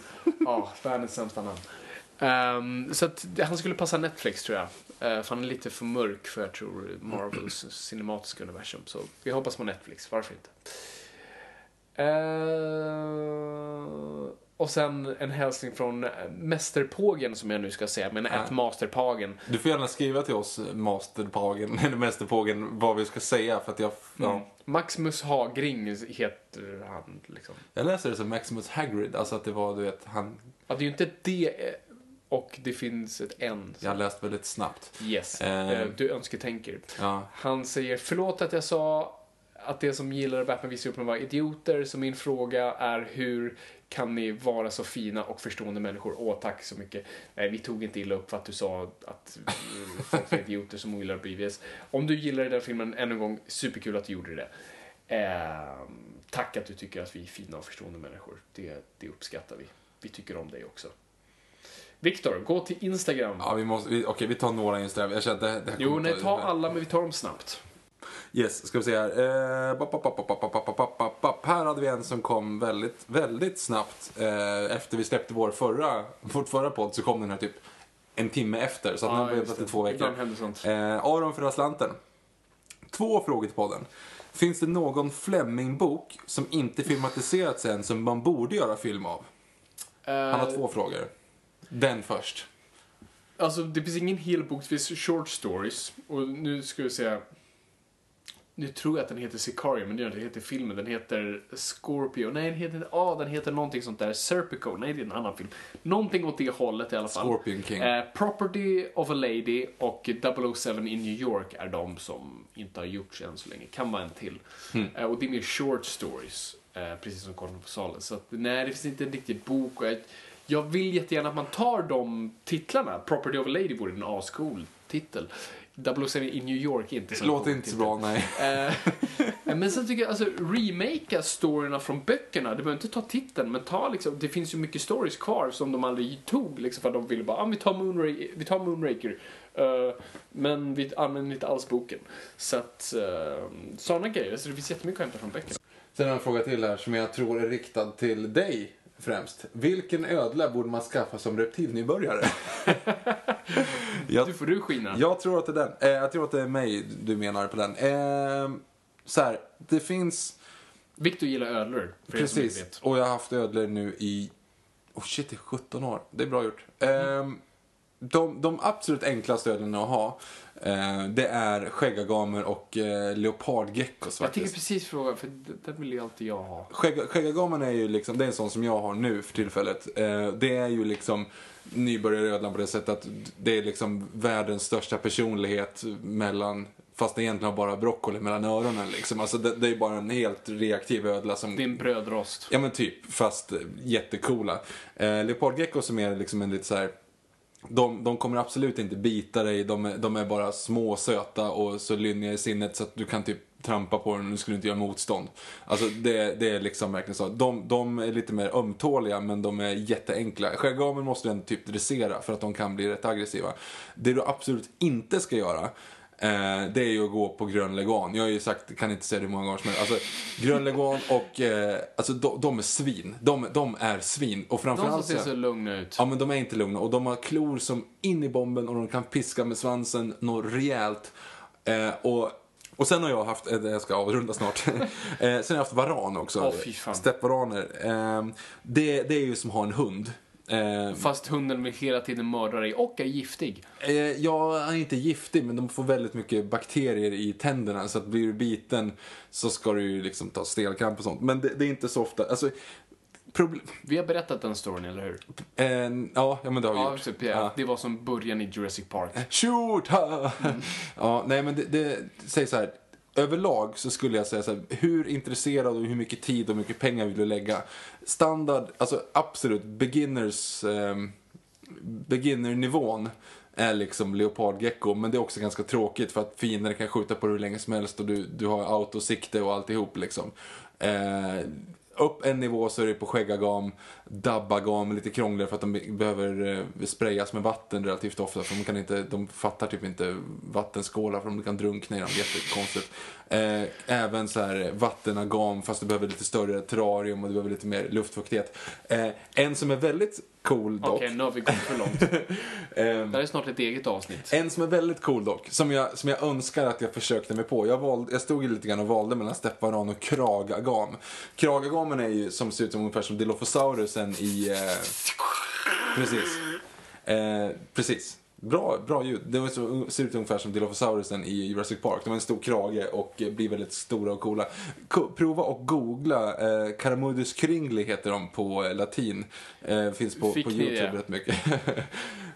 Och så, även också nu ska jag inte störa mig, men skäggagamen, det finns olika arter. Den bästa så att säga du ska ha, det är Pogona viticeps, det är liksom standardödlan. Sen har du Pogona barbata, vilket är liksom, de är lite större och mer aggressiva. Och sen har du en annan då som heter Pogona Henry Lawsoni, som är döpt efter en upptäcktsresande Australien som heter Henry Lawson. Där då Pogona Henry Lawsoni. Jag hade en sån, den hette Gösta. Den var jättesöt. De är inte lika stora, de är inte dock lika roliga heller och lite dyrare. Jag hoppas att du tycker att det svaret var bra, Aron. Hör av dig på hashtag blanda inte in hashtag noipod på det här. Skriv till mig på något annat så kan vi snacka mer om ödlor, för det kan göra hur mycket som helst. Vi fortsätter. Hashtag Viktors ödlestund. Viktors, det kanske blir ett eget segment snart. Viktors ödlestund, ja. Ja, okej. Vi går vidare i alla fall på lite fler frågor här på Instagram. Som sagt, det är ju kul att ni är på oss här. Ska vi se vart den tog vägen. Den lilla rackaren. Olivia Smile, som heter Olivia Elamsson, står det. Kan ni diskutera lite mer fantasy i podden? Vore roligt med Game of Thrones avsnitt. Ja, det var inte riktigt... Men... Vi kommer göra Game of Thrones. Vi kommer att göra ett Game of Thrones avsnitt. Och det kommer bli Harry Potter när Beasts kommer ut. Precis. Så det kommer bli lite mer fantasy. Men inte så mycket. Yes, så där kommer det. Ska se, vi har fler här också. Och det är... Olivia igen som skrev 4 dagar senare. Jag är intresserad av att börja läsa serier, mest Avengers och Batman, men vilket som man börjar med, vilket nummer och så vidare. Tacksam för svar. Oj, nummer är alltid svårt. Och jag tror inte du behöver ursäkta mig, tänka i form av nummer. Det är svårt när man startar. Så att liksom snarare leta efter storylines som kanske är på sådana här listor, så här, nybörjare. Om du är intresserad av Batman, jag brukar alltid tipsa om 2 stories som är de bästa så här, inkörs liksom, storierna. Det är Batman Hush av Jeff Loeb och Jim Lee. Och sen som vi pratade om tidigare, Batman Court of Owls. Jag har läst båda dem, men jag tycker att Court of Owls var helt fantastisk. Den var liksom nummer 1 när DC nystartade 2011. Så båda är riktigt bra. Liksom, den introducerar en till världen utan att dumförklara den. Och det är bra stories i sig själv. Jag personligen startar med Year One och Dark Knight Returns, men det är lite kanske överkurs, men du kör som du själv vill. Avengers är svårare med, för jag har inte läst all Avengers, och jag tycker Avengers alltid, för det finns Secret Avengers, finns New Avengers, finns All New Avengers, allt sånt där. Jag googlar så här Best Avengers Stories, något sånt där. Men jag skulle kolla på story, prova att söka på Brian Michael Bendis. Bra författare, du kan troligtvis hitta någonting där. Brian Michael Bendis Avengers, så lär du hitta något bra. Tack för den, Olivia. Vi går vidare. Simon Nilsson här har skrivit, det är kanske en extremt irrelevant fråga för podden, men vad anser ni om IMAX i Solna? Många pratar om att en digital IMAX som den i Solna är mycket sämre än till exempel 70mm IMAX. Du tänker korrekt, yes. Digitalt är alltid sämre. Såklart är film IMAX så mycket bättre, för det är film, bättre högupplöst, allt sånt där. Jag tyckte IMAX på Mall of Scandinavia var så mycket bättre än vad jag hade trott. Jag blev positivt överraskad. Jag tycker det är en upplevelse som drar in mig, och jag tycker det är lite extra speciellt att gå dit. Så att det är inte det bästa i världen, men hej, det är inte det sämsta heller. Det är absolut, om du inte varit där, tycker jag, gå och se Batman vs Superman där. Det är en bra film att starta med. I like it. Yes. Erik Larsson skriver att han efterlyser fortfarande en DVD-kommentar från Netflix utbud. Det får vi fundera på. Ja, det ska vi göra. Vi har inte en DVD-kommentar på ett tag. Nej, men det kanske blir den här morgonen, vi får se. Mm. Här ska vi se. Jakob Jansson, tankar kring den senaste Suicide Squad-trailern, love it or hate it. Ja, vi älskar det, det har vi sagt. Jag tycker att en bild från ett fylleslag i dinosauriekostym är perfekt för Instagram från Uddenberg. Det är vi har ju pratat om våra dinosauriekväll. Finns på Twitter om man orkar rota långt bak i Noipod-hashtaggen. Ja, det finns där. Kanske kommer upp på Instagram också, vi får se. Ja, precis. Ademir Sandanovic, vilken av kommande DC-filmer är ni mest oroliga för? Regi, skådisar, manus och så vidare. Jag tror Aquaman, för att det har en Fast and Furious regissör på den. De har tagit in väldigt konstiga regissörer. Jag kommer inte ihåg vem det är som gör Flash, men jag för mig att det är också lite oroväckande. Det är liksom inte autörer, utan det är mer så här blockbusters-nummer. Ja, jag vet inte. Jag är lite orolig för alla egentligen, men jag ser jättemycket fram emot Wonder Woman. Mm. Erik Odal, jag vill också se dinosauriebilden. Och sen skriver också Erik, han heter Erik Nilsson, han heter Erik Odal då som använder namn på Instagram. Men här också, han har en fråga till, om det där förra nu var en fråga. Visst borde en Spider-Man i hög form slå hela ensemblen i Civil War samtidigt? Ja, det vet fan. Du låter som en så här Spider-Man-partisk person. Jag tycker om Spider-Man så, han är ingen favorit så. Jag tror Vad har han satt upp mot Vision? Han är ju ganska färsk. Och absolut, Vision kan ju liksom dela honom i två om man vill. Så att, jag tror Tom Holland är väldigt ung Spider-Man. Kanske Tobey Maguire Spider-Man hade en större chans. Okej, nu går vi på sista frågan här som vi tar för den här gången. Och det är Gustav Pettersson. Mm-hmm. Och här är en lång fråga som jag också har rört lite grann med för att jag kände igen den sedan tidigare. Är det verkligen applicerbart med citationstecken tung filmkritik som det ofta gärna blir inom de genre av film som vi rör oss i? Det är ju inte ett franskt svartvitt drama utan oftast är det män i trikåer eller robotar med slapstick-humor vi intresserar oss av. Är det verkligen värt att såga/hylla spaltmeter av en film där huvudpersonen klär ut sig till en fladdermus på samma sätt som en skildring av ukrainska gatubarn? Skulle vilja höra er reflektera kring detta och vad som är skillnaden och likheterna. Jättebra fråga. Jag håller inte med i resonemanget för jag tycker film ska alltid bedömas som film oavsett genre. Jag tycker inte man ska subventionera kritik mot vissa genrer samtidigt hälla på dem mot andra. Jag tycker, och det är det jag alltid hatat att man just så här men det är serietidningar, det är inte ett riktigt media. Eller det är serietidningar, en serieförfattare kan ju inte vara lika bra som en filmförfattare. Alltså du vet, man har alltid sett ner på serietidningar. Och jag är glad att vi lever i en värld där vi på något sätt bedömer de som riktiga filmer. Jag är jättesorgsen att Batman vs Superman har fått så dålig kritik och oförtjänt så mycket dålig kritik. Alltså den har sämre betyg än många riktigt dåliga filmer. Och, men samtidigt tycker jag att de har liksom lagt in mycket i det. Så nej, jag tycker absolut inte att det ska bedömas mindre. Det är film, det är ingenting annat. Det ska finnas bu och bä, gott och ont, bra och dåligt. Och vi ska kunna analysera det hårt. Och när det görs det, då är det accepterat. Ja, alltså jag förstår ju var frågan kommer ifrån så att säga. Jag förstår också. Men för mig är Batman religion. För mig är Batman liksom en av de bästa litterära karaktärerna och någonsin skapats. Och det säger jag liksom genuint. Jag säger inte det är bra för det ser. Utan det är genuint en riktigt bra karaktär.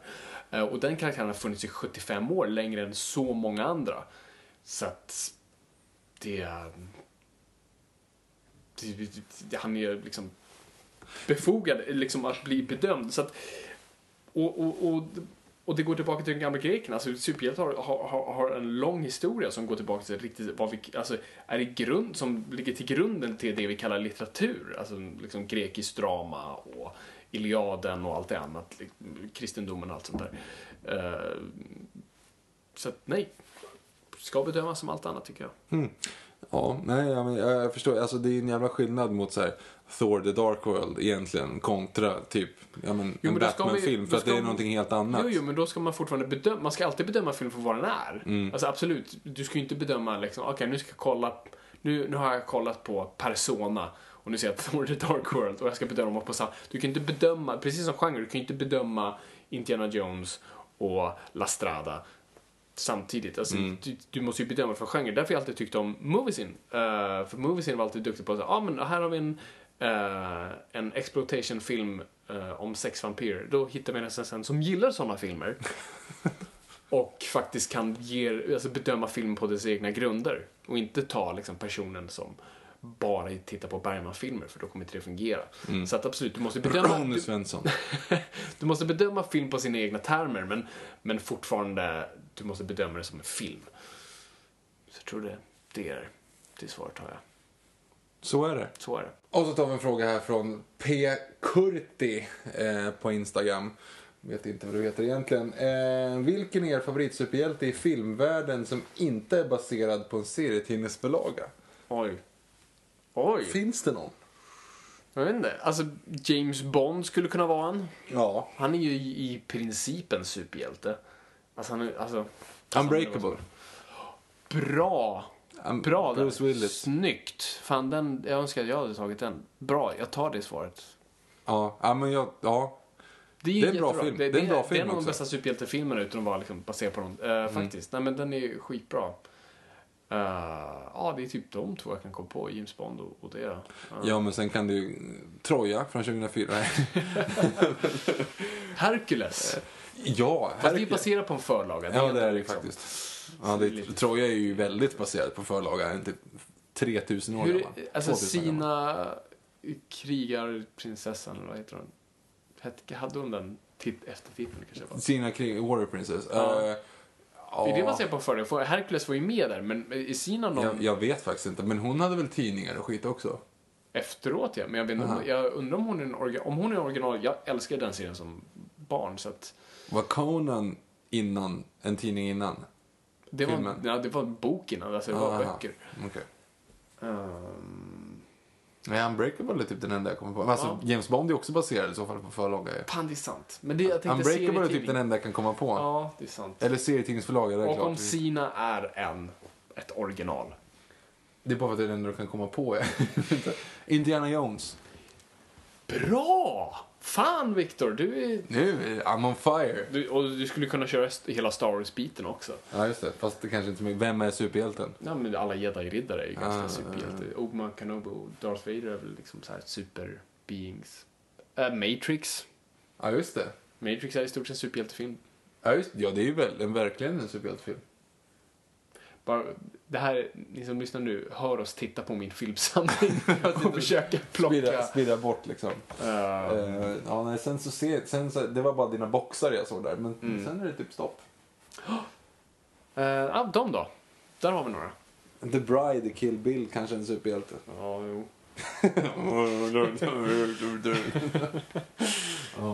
Nej, men jag säger en Unbreakable för att det är väl den. Bra. Ja, men vi har det. Nu är vi klara. Shit, det här blev för långt igen. Förlåt. Och jag vet att ni skrev innan dock att ni ville ha ett långt avsnitt. Så här har ni det. Precis. Vi kanske inte har riktigt haft lika mycket att prata om när det är dags för Iron Man. Ja, just det. Det blir Iron Man om 2 veckor. Får se om vi hinner klämma in en DVD-kommentar innan eller efter. Vad vi nu gör nu. Ja. Någon gång kommer det. Och återigen ett stort lovebomb till alla ni som finns där ute som lyssnar på oss. För att det är så jäkla roligt. Att ni finns, alltså att ni skriver på Instagram och Twitter och allt vad vi har liksom. Alltså det är så underbart att ni finns där ute. Ja, det är superkul. Det uppskattar vi. Och vi gillar att leka de här små liksom, frågelekarna. Ja, eller hur? Tankeställare. Eller hur? Och det är bra frågor också. Det är inte liksom bara så här, vilken är din favoritfärg? Utan det är liksom lite så här tanke bakom det. Det är skitkul. Ja. Så hör av er, verkligen. Vi finns på #nojpodd, NOJPOD. Både på Instagram och Twitter. Verkligen. Och som sagt, på Twitter så är vi ju liksom @nojpodd också. Men skriv till oss separat där, för att vi läser inte riktigt av det kontot så mycket om ni skriver så här direktmeddelanden.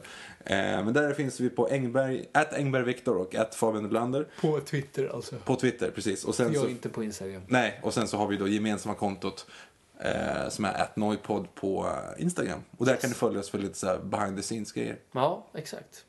Och vi har en Facebook-sida. Ja, och gå in och rita oss på iTunes. Gör vad ni vill. Gör vad ni vill. Men hör av er, för det är kul. Det är alltid kul. Vi hörs snart, hörni. Jättekul att ni har lyssnat, kul att vara lyssnad. Och kom ihåg, gott folk, ingenting är för nördigt.